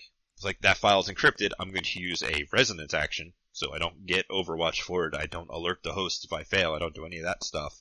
And I can lower your data bomb or your encryption on a thing, so it's not like, alright, I'm going to try and disarm the data bomb. Whoops, my dice screwed up, and all of a sudden I'm eating a million d6 damages. Um, and then the same thing with the encryption, like, breaking encryption is a, is an attack action, so it's going to alert the host. So, by, uh, by weakening the encryption beforehand, you don't have to worry about, I'm going to go decrypt this, whoops, I failed, now I still have to decrypt it, and the host is pissed off. So it just drastically increases your, your success rate. So the, the thing about attack actions, which is covered in the first part of the book, is um, if you succeed on an attack action, the host knows it's under attack, but it doesn't know where you are. Right. If you fail the attack action, the host is not alerted. True. So this, yeah, th- this cleans up some of the dice rolls if you keep fucking up. But if you suc once you succeed on the attack action, is when the host goes, "Uh oh, I need to get my ass in gear." So Yeah. It just, um, I like the bypass. I like the bypasses for as as complex forms for these. and then the other one, the primed charge one, is basically you do a matrix action, you prime charge yourself, and that just gives you a, it's like a self teamwork test almost. Yes. which is nice because now, oh no, you have cerebral boosters or whatever that you can get as a decker, a character creation that I can't because I'm a technomancer and I love all my essence. You can be like, well, I'm just going to prime my charge and I'm going to get a giant pile of dice because this isn't limited by anything really other than the level of the complex form you're threading it at. It's not limited like an assist test by your skill or the level of a sprite helping you out or anything like that. It's like, I got 15 hits on that, on that complex form, so I guess I win. Yeah. The only thing that really limits it is your software and your software skill and your resonance attribute. Yeah. So a lot of it's going to be okay. Well, um, well, software lets you specialize in complex forms. Then the best you're going to get at character generation is going to be you know 14 to 15 for dice to roll. So you're basically getting yeah free free five dice on your next matrix action, and then you just got to keep paid. You just have to eat a bunch of data chips, which we'll talk about in a second. Um, and as a note, which is something that'll probably get tweaked, it says on the next matrix action you perform. So I guess theoretically you could prime your charge a whole bunch and then make a single matrix action after like six prime charges. I, I would limit it at one, but. Yeah, that also lets you prime the charge like two hours before the run and then make sure that any fade you actually do take is slept off and then you can just walk in and be like boom. boom I would totally let a Technomancer do that on my table rather than having like, oh, well, you, you looked at that icon. I saw you. yeah I, I agree i would do the same thing because that's that's the point behind priming Yeah. the charge And it's cool. It makes you feel powerful. yeah Um, so those are, trying, to, I'm trying to think. If you use that with the increase initiative power or action, uh, calibrate calibrate, calibration, Yeah. scares Yep. carrying. Cal- calibrate I'm to- is a matrix action so yeah you can prime the charge and then calibrate and then like boom one billion initiative so yeah, that is a use. 'cause you yeah you know you, yeah, you grant yell everyone an extra action phase. Yeah, you know, you yell in the sky, your hair turns blonde. There's a there's an aura around you, and Your, Next your digital hair. Yo, can we talk about how Frieza is the Tournament of Power MVP? uh, you can. I stopped watching at Cell Saga, so I got nothing. I watch a bunch of dumb clips on YouTube occasionally, so that's where that came Oh, from. you watch that abridged, don't you? No, this was just, here's a, here's a fight between these two characters. All right. The only thing I remember seeing about that is is Master Master Roshi using his uh, Evil containment. perverted wave. impulses. Yeah. Well, there was that, and there was the uh, perverted impulses to get like totally buff and fight off the uh, seductress martial artist. Oh man. Dragon Ball, what happened to you? Right. Um, before we get to the other Juggernaut in the room, anything you guys want to talk about with qualities besides it or complex forms? Oh, Um, uh, Go ahead. sorry, you said we can talk about qualities? I mean, I know you got a quality thing you want to talk about here. Yeah, so I don't like the trust data not lore and trust lore not data because I don't like reducing the number of attributes you need. And while technomancers still need all of those, uh, oh sorry, so I should explain what they do. So one makes it so your intuition based actions take logic and the other one does your logic based actions take intuition. Um, so yeah, well, so I don't like that happening just because you can make better builds that don't necessarily make too much sense from I don't know, I don't like munchkinism and that kind of allows it. Um what was I gonna say? My words are escaping me. Uh right, so Technomancers it doesn't affect as much because you still need logic and intuition because that is your uh data processing and sleaze, I believe. Uh so those are two very useful uh matrix attributes. Yes. Yeah, I think um, when when I was looking at this, I noticed there it's not like all matrix actions associated with that attribute is switched to the other one, but it's a, it's a, a specific list. It's most, but not all. So like um, uh, hack on the fly shit or you know actual like brute force actions. None of that shows up on there. It's all the the non direct here have a mark actions. So yeah, you're right. You're still going to need both of them, but you can dump one a little bit in order to supercharge the other. Yeah, so so yeah, while I usually, I usually don't like that kind of thing, these ones are okay because of how technomancers work. Yeah. And yeah. Um, I think the the thing about these qualities is that they're specifically in the Technomancer sec- section prior to. Um, I mean, they're even listed Technomancer qualities. It's specified that these are all for qualities for Technomancers only. And in reviewing these, we find out that the uh, the freelancer who wrote them intended them to be open to everybody unless it's specifically affected resonance, in which case that is a technomancer only quality. So now there we've got a disconnect between rules as written and rules as intended. Because I think having the Black Hat Code of Honor as a Technomancer only negative quality just doesn't make any sense. There's some of that stuff that doesn't make sense. Um, now, so what I'm about to say, do not take as being truth because I don't actually know if this is how it is. But um, now that I've gotten a little bit behind the scenes on how things worked, um, the book is written by a bunch of freelancers, right? And they all have different word counts and things. And in the Decker section at the front, we had a equality section that was written by one freelancer. And then the Technomancer stuff was all written by another freelancer. Now, I can't take his qualities and put them in with my qualities because then it's increasing my word count and it gets a little messy. So never the two shall meet. It, that is my slight understanding of how I think things are going. I don't know how that can be resolved because I don't know anything uh, about that kind of stuff. And I guess I should also say that I was not paid for my uh, You're you were paid an exposure. right. Um, I was paid in the knowledge that we are striving to improve the game as a whole. All right. So um, Barf. Yeah, go ahead. in in in the in the layout part, the easy way to fix this is it's actually in in layout. After the freelancers have submitted their word counts, their their sections are done. That is when the next the the the line editors come in and they say, okay, we're going to make the layout work. We're going to cut and paste here. We can put all the qualities in one section. We can put fluff here, crunch here, fluff here, crunch here. Make sure that everything lines up and then do a final pass through to make sure that the flow works, and then it gets sent off to um, to Jay Hardy for final approval, and then off to the printers. And that's where the disconnect is right now. Is we've got the writers writing their stuff, but the editing team that we've got, which is again, this is this is the classic the classic problem that we've got with CGL stuff is always editing. It's, it's top of the list every time. Um, we need to get editors who know how to lay out a book properly and make sure that all of this stuff is is sequestered where it needs to be. Split out the normal qualities with with the Technomancer ones, and you can split them out, or just put them all in one big quality section in the book.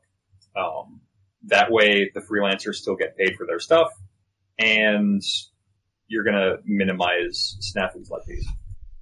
Unfortunately, I don't have any kind of input or capability of fixing that kind of thing, so um, Maybe they'll listen to the podcast and they'll think, "Who the fuck is this guy?" who's this handsome, attractive man? Exactly. So, I mean, that, and that's, that's me speaking from a degree in journalism with a minor in creative writing.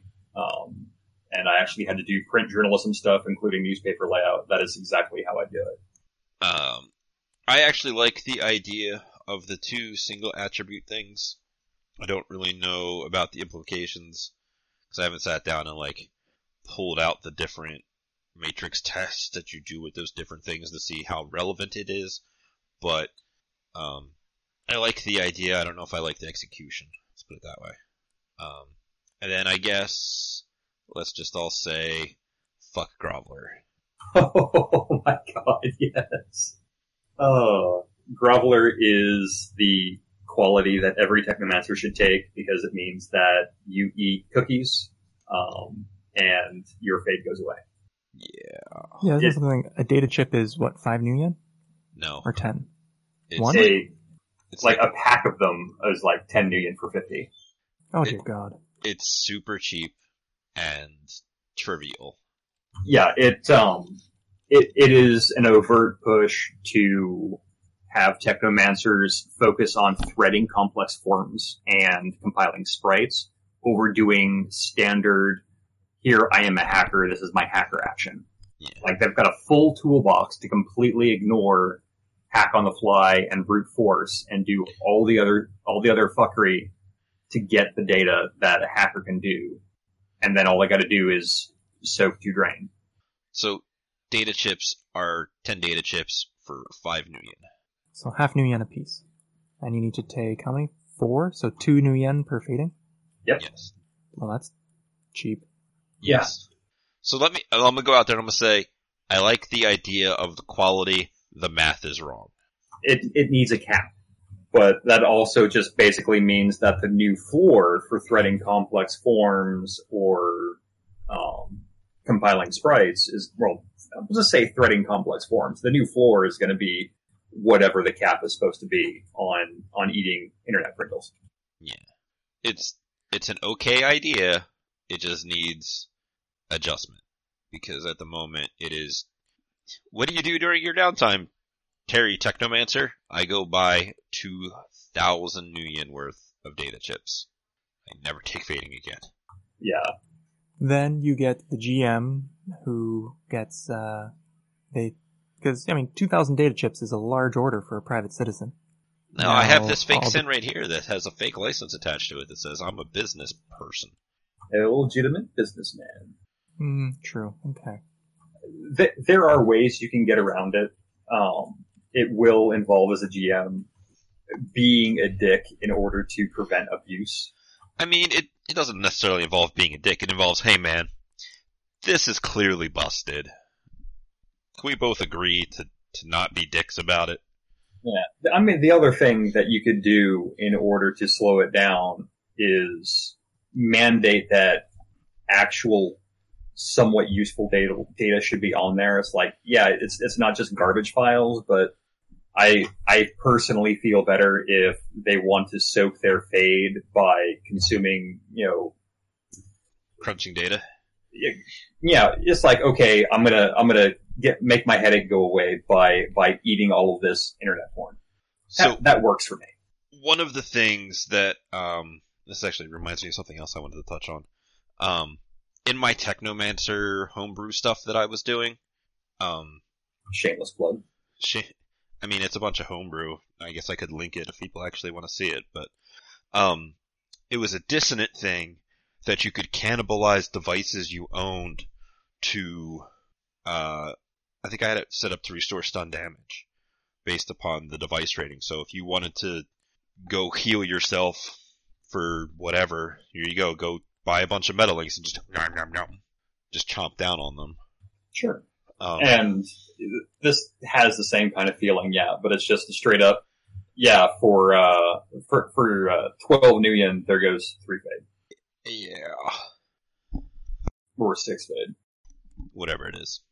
Um, it actually reminds me of the draining echo or the draining spike echo that lets Yes. you heal stun da- or heal matrix damage or stun damage off of Which, your data spikes. yeah, and I guess for a Technomancer, matrix damage and stun damage is the exact same thing. Yeah, it is kind of broken because you could just have. Well, I'm already carrying around 2,000 data chips. Let me just. Oh, you you shot me. Hold on. I'm gonna data spike this chip, and I don't care anymore. And I data spike this chip, and I don't care anymore. Well, it's sort of. Yeah, I guess it makes it so it's possible to do um, against like bullet damage. But right, if it's fading damage, which you're not going to take anyway because of Groveler. Yeah. Because think if it's fading damage, then you have to heal it over time because the rules strictly say has to Right. be healed over time. I'm just worried about the guy carrying around a pocket full of data chips and being immune to bullets. Or, you know, Right. sensor tags. Yeah. Um, I have an idea for that for the errata team, so I can't talk more about that. Yeah. Um, anything else in the qualities and stuff you guys want to talk about before we get into the next big bads and then close out? Um, the one with the matrix. Um, I like it. Oh, sorry. It's um, you can make your persona, your living persona, as part of a pan. Because previously that wasn't possible because personas aren't devices. Yeah. So you, you spend eight karma and now you are the master device of your pan. I like that because uh, if you want sleaze on your team, you need to then get a deck, right? Yep. I would have so- liked to have seen this as just a here you go. Yeah, that's true. That would have been nice. I mean, I guess they're they're adding this stuff in, so you have to take this stuff and not immediately drop into a into an internet way. I mean, I can understand the um the reasoning in core for not allowing living personas to be devices, because then you get like the Resonance One Street Samurai, who then slaves all of his stuff to himself and has a giant pile of sleaze because that's how those mental attributes work out, and then all of a sudden he just runs silently with all those things and doesn't have to get a deck for a decker to do it. Well, now you've got a cyber adept that can do the same thing. Yeah.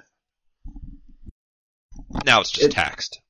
Yeah, and it's I mean, this is this is the we know that Shadowrun isn't balanced. There there's gonna be ways that people can can get around it. But this is also something that Technomancers have been asking for since Fit started is, you know, are we gonna get a pan? And now, now they can. And it also helps clean up a lot of the other stuff. Like, now as a pan, they could get things that apply noise reduction, Yes. which is super great because noise used to just fuck over Technomancers and Deckers ignored it. That's right. They can wear their Fresnel fabric hammer pants. Um, do do do spray pros. Uh, you guys have any input on the tribes, the Technomancer magical groups? Uh, I already talked about it a bit. Um, it's great having submersion groups to get the discount on submersion, although the ones that are in there is like, uh, great, you're gonna have more AI bullshit coming up, and it's gonna play into the dark, big internet bads at the end of the book. Uh, I like the one thing I like about tribes is uh, there's you know examples of what to expect. So if you're playing a new technomancer, you can read up on it and go, "All right, I'm part of a tribe that's like this," instead of just trying to make stuff up on the fly. Right. Digital flash mobs. Yeah. So uh, Bullshit. Well, that's what the, uh, that's what the, uh, knockoff line grenades are for. Get one of those flash bombs, just throw one of those in there, see who's, see who's left standing. But I digress. Uh, yeah, the, it's, it's nice to have them. It's nice to see what to expect. Um, I mean, it just further kind of reinforces that Technomancers are internet wizards. yeah, and you know having the resonance realms um, and wild hosts. Wild hosts are weird, but I guess it's a foundation run without it being a foundation run, which makes sense. Um, and then resonance realms are they're they're straight up astral realms for technomancers. yeah. But- I mean, the, the thing I don't like about the resonance realms and wild hosts is they are a matrix only place, and I usually run so there's one matrix person on the team because otherwise it gets annoying. So then everyone else is just, you know, doing nothing during those blocks of time. Yeah, it's it's nice to have the stuff there for for for niche runs. Like if you're going to do a an all matrix run that isn't going into a foundation, having having a wild host is pretty great because that's how you can get pay data. Um, and then I think the resonance realms. The only thing I really see of that is it plays into the stuff about the nulls that uh, we'll be talking about here in a second. Man, I should totally put up. I mean, I did it once, but it was like a, a Resonance Realm adventure on one of the, the Shadow Walking games I did. But, uh, that's neither here nor there. That's a video for the channel another day. Um, so yeah, nulls. The null conspiracy. They just hate people on their, their matrix. Right. So we've got the otherworldly old men um, shaking their sticks at the kids on their lawn. Um, it's it's pretty clear these are going to be the uh, these these are going to be the catalyst that move us off of the current uh, internet uh, powered by a forsaken child and into something that uh, is more, I guess, logical in how the uh, thing is built. It's basically instead of the Matrix exploding again, like it's already done twice, it's just gonna be like, well, the Matrix is a silly place, let's not go there. Yeah, because in there somewhere, I can't remember where I read it, but it literally said maybe we should start a second matrix, secondary matrix, where there are no nulls. Right. And I think what they're trying to avoid is Crash 3.0. They want to do a voluntary shift to a matrix that allows them to rewrite the matrix rules and then also have the old matrix there so they've got the horrors of the internet trying to kill them while they're trying to grab data off of hosts that uh, God isn't watching anymore. Yeah, that's neat. I mean, it's just like how we have nowadays where we, we throw in the occasional, um, what should we call it, the occasional like offline host. Mhm. It'll just be like, oh, well, instead of this offline host, here's this old Matrix host. Woo, spooky. Wow, the girlfriend is scared. She just said so because of the spooky internet. So my biggest complaint about this chapter though is they the the fluff says that all of the um what is it uh things the the nulls they look different like they have different persona but all the art is they look halfway between like a weird ghoul mm, crossed with the silence from Doctor Who I mean, how do you know they're all different nulls? What if it's only the one null? It's a conspiracy at all. So okay Yeah, right. Um, the the I think the thing with that is we have so many um, art assets for a book, and they're all just kind of you know, we our art budget ran out by the time we got to the Null conspiracy, so you're only getting one. Yo, One let me just talk for a moment about reusing some of the art and how it's kind of dumb. Oh my god, Data Trails. It's just kind of irksome. But you know, there, that's me. I got it out. Yeah, I that was that was one of my small beefs about Kill Code is that they reused uh, assets from data trails. I was like, why? But yes, nulls. Um, it's it's a great little piece, and yeah, all of the all of the art makes it look humanoid. They've got triangular mouths. They uh, they eat people, or at least they they eat um, internet people, and they hate everything on the Matrix that is not host. And the other bit is that the resonance and dissonance realms are spreading, and it's really turning this iteration of the Matrix into another meta plane. Spooky. It is. So I think what we'll see is we will see a transition from Matrix 3.0 to Matrix 4.0. Um, this Matrix will exist on a different uh, wireless band, and I think a lot of the Shadowruns are going to be for people to go onto the old Matrix and avoid getting eaten by the Nulls in order to get the really nice pay data that uh, didn't make it over during the uh, conversion. It does also give the idea, um, when they started bringing back Chicago, and they, it's like, oh, here's a big thing. You can send your, uh, you send your Shadowrunners in to get to recover this old information to prove ownership of this, that, the other thing. That here's this thing. It's like oh, you can go into the old Matrix to do a similar thing. Yeah, it's it's going to give you it's going to give you that chance. It's going to give you a lot of um, there's a lot of opportunities for runs there, but I think we've got a couple of books. Probably, I would say we've got about a calendar year until we see that really come to fruition. Because next calendar year, we're talking Shadowrun's 30th anniversary. Um, if if it were me, and I know that my thoughts are echoed by others who are currently listening, hello.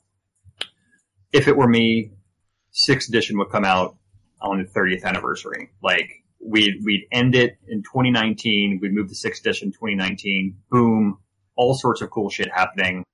It's, it's a perfect time for it. Will that happen? Don't know. But that's what I would do if I owned the IP. Did fifth edition come out on a, some kind of anniversary? Uh, it did not. The CGL released the 20th anniversary edition of 4th edition 10 Right. years ago. Um, and then not long after they transitioned to 5th. Um, I don't know. I feel like you're getting a little conspiracy theory-ish. Uh, Shadowrunner. You're not wrong. Um, moving out of crazy conspiracy theories, is there anything else you guys want to talk about with the nulls? Um, I think they're interesting. I need to go back through Dark Terrors and see how they started, and that'll give me a timeline idea of when I can expect them to act again. I think we probably have after um, after Better Than Bad, we may see them again. I wouldn't see anything happening with them in Better Than Bad because it doesn't seem to fit the theme of a hooding book. Right. But a uh, attitude or whatever book style thing that No Future is supposed to be, I could totally see because that's because attitude had to deal with all kinds of aspects of Sixth World Life, right? Right. So the Matrix is a part of Sixth World Life. So if you're making a book like that, clearly that seems to be the place for that kind of stuff to happen. Yeah, I agree with that. Um, And then I guess the last section of the book is got a bunch of techno critters, both the physical things and digital things. So I like techno critters just as a rule of thumb. So I like these guys. My biggest complaint is knowing what the base species is, I could see that being annoying. right? Because like, what's a testudinus? If that's how you pronounce it, it's a turtle. It's a matrix turtle. Hmm. Right, like pachydermis or pachyderms and crocodilians. Those ones are obvious. Uh, Yogi's a bear. Yeah. You know, primates. Like what's a geth? No idea. I don't know. I'm trying to skim it quickly to see, and I'm gonna give up. cool. I don't. Snakes. Snakes. I don't remember how many Right. of these were in data trails, or if any of them were. Uh, no, they came in the uh creature book. What was that called? Howling Shadows. Howling that's what I Shadows? meant. Yeah, yeah. Um, there's eight or nine, I think. Yeah, there's more than a couple. Yeah. Yeah, and I, I liked them in Howling Shadows. I introduced some in my home game, and everyone liked them. So Part of me is like, well, but you already released this stuff. But then part of me is like, well, this you want this to be the book that you can just slap down on the table, and be like, here's everything you need to know about the Matrix. right. So I'm I'm more alright with that.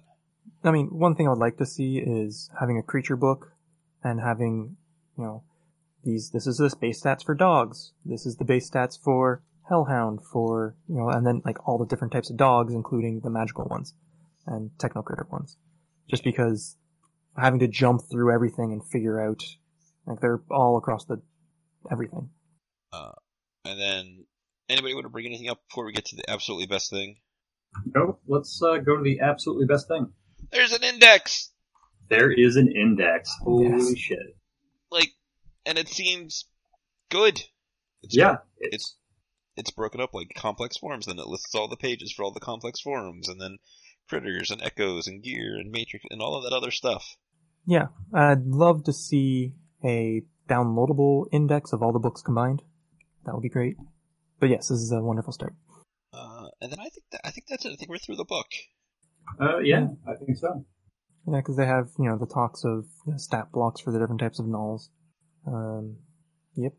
Looks, we kind of very glazed over the wild hosts, but yeah, looks whatever. I mean, for for the average player, wild hosts don't really mean anything. It's, it's decent for GMs, but GMs already have a really big toolbox for matrix assets. So it, it's a nice to have, but not a need to have. Yeah, for sure. It's also, I mean, for hosts, for Matrix stuff, you have, if you want to go weird, you go Foundation, and then you also have the base, and all of the Matrix. Adding another wild area doesn't really add much, I find. Right. Right. Thematically, I think it also plays into the the the resonance realms, uh, bleeding into the Matrix, uh, Matrix powered by Forsaken Child, and the whole Null conspiracy. Um, they're they're all interconnected. Yeah. Yeah, lore-wise, there's stuff about it, but gameplay-wise, it just kind of seems redundant. Yeah, I'll agree with that. But yeah, I think that's about it. I have no more notes in my stuff. Yeah, that's it for me too. Uh, well, then it's a shame that Mary Sue just sent me a message of what do you wish was in the book that what isn't. Uh, for me personally, um, Clockwork's death. I think I've said that a couple times. I'll say it again. Um, I wish that fucker was dead. Um, you know, I'm not big on Matrix assets. I don't play Deckers well. I've played a Techno never. Um, and I, I like this book. It's got, it expanded Technomancers a lot. So I don't think I need anything else added. I think we just need some stuff cleaned up. Chuck. I'm thinking, I'm thinking. Um, some good positive qualities for Deckers only that aren't just that are more fluff worthy than and stuff. Because the there's like four there, but they're just garbage. That's probably about it. I can get behind that. Um, it seems like there could be some more things that could be definitely added in that that aren't just like overclocker. That's you know, here you go, have have plus one attribute. That's boring, you know. Um, Yeah, because there's like here we have deck builders. You add an extra module. Okay, Which but is you didn't add. which is good. But you didn't add any more modules in this book. I guess that's something I would like. More modules in this book, right? Something different than like the base five, something to compete with the normal ones everyone takes. Yeah. Um, Which, by the way, to touch on it, it totally nerfed some of. Yeah. It's like, nope, no more virtual machine. Nope, gone now. Thank God. Also true. Um, more messages from Mary, Mary Sue. What's a missed opportunity here if there is one? Uh, I don't think there's, um, I don't think there's a whole lot of missed opportunity. They could have gone a little crazier with some of the stuff. I don't know what the actual, like, size, word count, locked in aspects of anything was. Um, but at the same time, I don't know if the game could have sustained another thing like Forbidden Arcana. Yeah, I don't think you want anything big in this book because this is a what, advanced matrix book. You don't want to change everything how it works with this book. Right. It should just build on the previous. Um, it's one of those things where this is, you could go to two different tables and you would have four different interpretations of most of the rules, and God forbid you tried to be a technomancer rigger. This book needed to be solid from the bottom up, and um, there's whenever people come up and ask about Forbidden Arcana, I tell them to just forget the entire book existed, because with every book there are certain things that GMs are like, will look at and be like, eh, no. Uh, hard targets had spell blades, which are kind of broken. At the very least, Mana Blade is horrifically broken. Um, Street Grimoire had channeling, which a lot of people are like, nope. Um, this book has Groveler, which is completely busted. And the Draining Echo is also completely busted, but I don't think that there is anything else really in the book that I would look at and be like, nope, not at my table. Do you guys have any ideas on things like that? Oh, not right now, but not with that. But the um that deck that you talked about, that was uh the customized deck, the X. Um, you said it was times two rating. It's plus two rating of programs that it can run. Still a lot, right? Rating six would be eight programs, but not the twelve. Right. But I mean, Small correction. Yeah, It's a lot. it, yeah, eight programs is a ton. Yeah, just not as bad as twelve. Um, Sorry to interrupt. no, you're fine. Um, where when you look at Forbidden Arcana, there's things like Blood Magic PCs. There's things like the way a bunch of the qualities work. There's Fault of Ages. There's um, a bunch of other things that are just like, you know what? It is easier to throw the book away than to try and pick the like three or four good things out of it to allow. Yeah. Whereas this is the opposite of that. There's at first I was I was a little leery about dissonant tech, uh, dissonant streams, but after looking at them, it's not really. I mean, you're going to piss your team off by being a dissonant technomancer if they find out, but there's not a bounty on you like there are with blood mages, so at least you've got that going for you. Awesome. Um, if you guys don't have anything else, I don't know if you do. Um, I personally don't. Thanks for having me on. Uh, I know I talked a lot. And for those listening and are interested, when Better Than Bad comes out, I will be doing another review on uh, the Shadowrun subreddit. And I am currently also writing a multi-part series I call Atti 2.0, which is a rewriting of Attitude before uh, No Future comes out. So keep an eye out for that. What you should do is in part after you write part two, is go back into part one and edit in a link to it, and then I'll put part one in the uh, the video slash file description so people can click on it, and then they can just follow them down the down the daisy chain.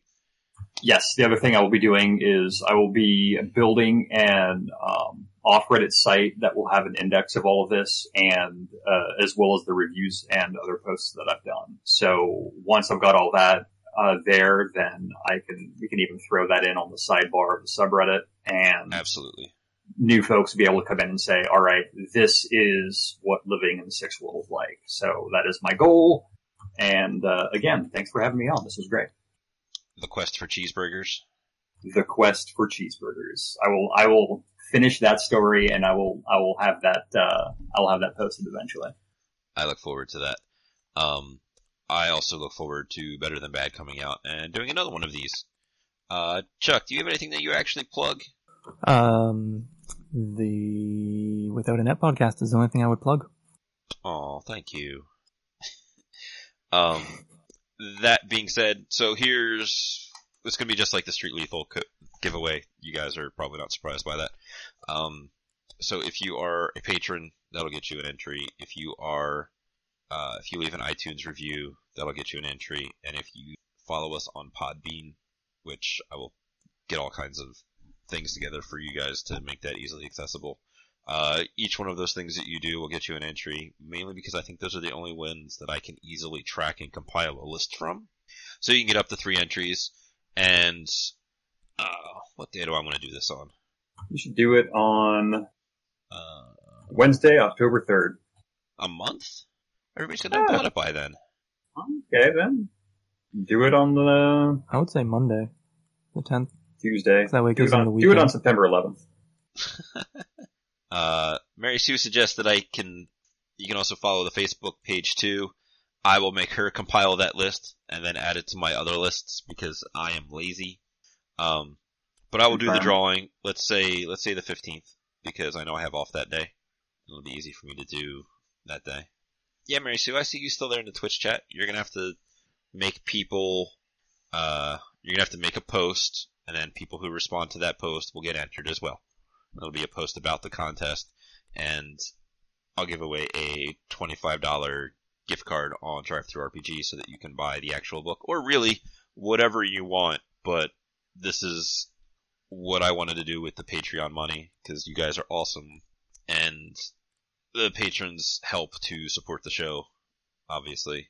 But thus far, we've managed to pay for an external hard drive for me to hold all of this stuff on so that if my computer explodes, which has been known to happen, I've had video cards catch fire before. Um, Because you don't clean out your computer box. I've seen those pictures. no, this was a this was a different time.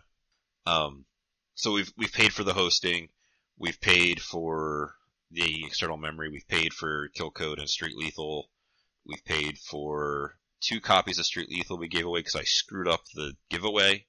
So do that again. don't don't put that evil on me. But Too late. Uh, and then we'll be doing this. And then I guess the final thing I want to plug is I'm making, well not making, uh, Mary Sue's gonna run a Call of Cthulhu game for us for Halloween. So that'll be exciting. It will be exciting. Um, I will, uh, I will endorse that because I assisted her in a Call of Cthulhu game last year in which, uh, I have, uh, I have been told that we made a, uh, we made a girl cry and, uh, throw Oh, up. that, yeah. Yes, that.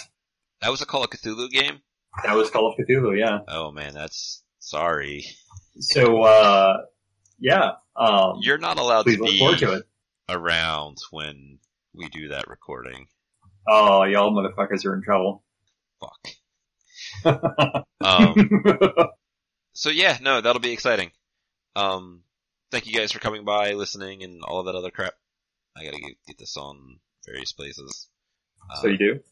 Uh, thanks again for having me, Chuck. It was wonderful to uh, talk with you. Um, and good luck decking on uh, the Without a Net podcast. oh, he's gonna Oh, need thank it. you. yes. Thank you, and uh, pleasure to meet you. I guess I can hit the stop button now, right? Sounds about right. Yes, yes, you can.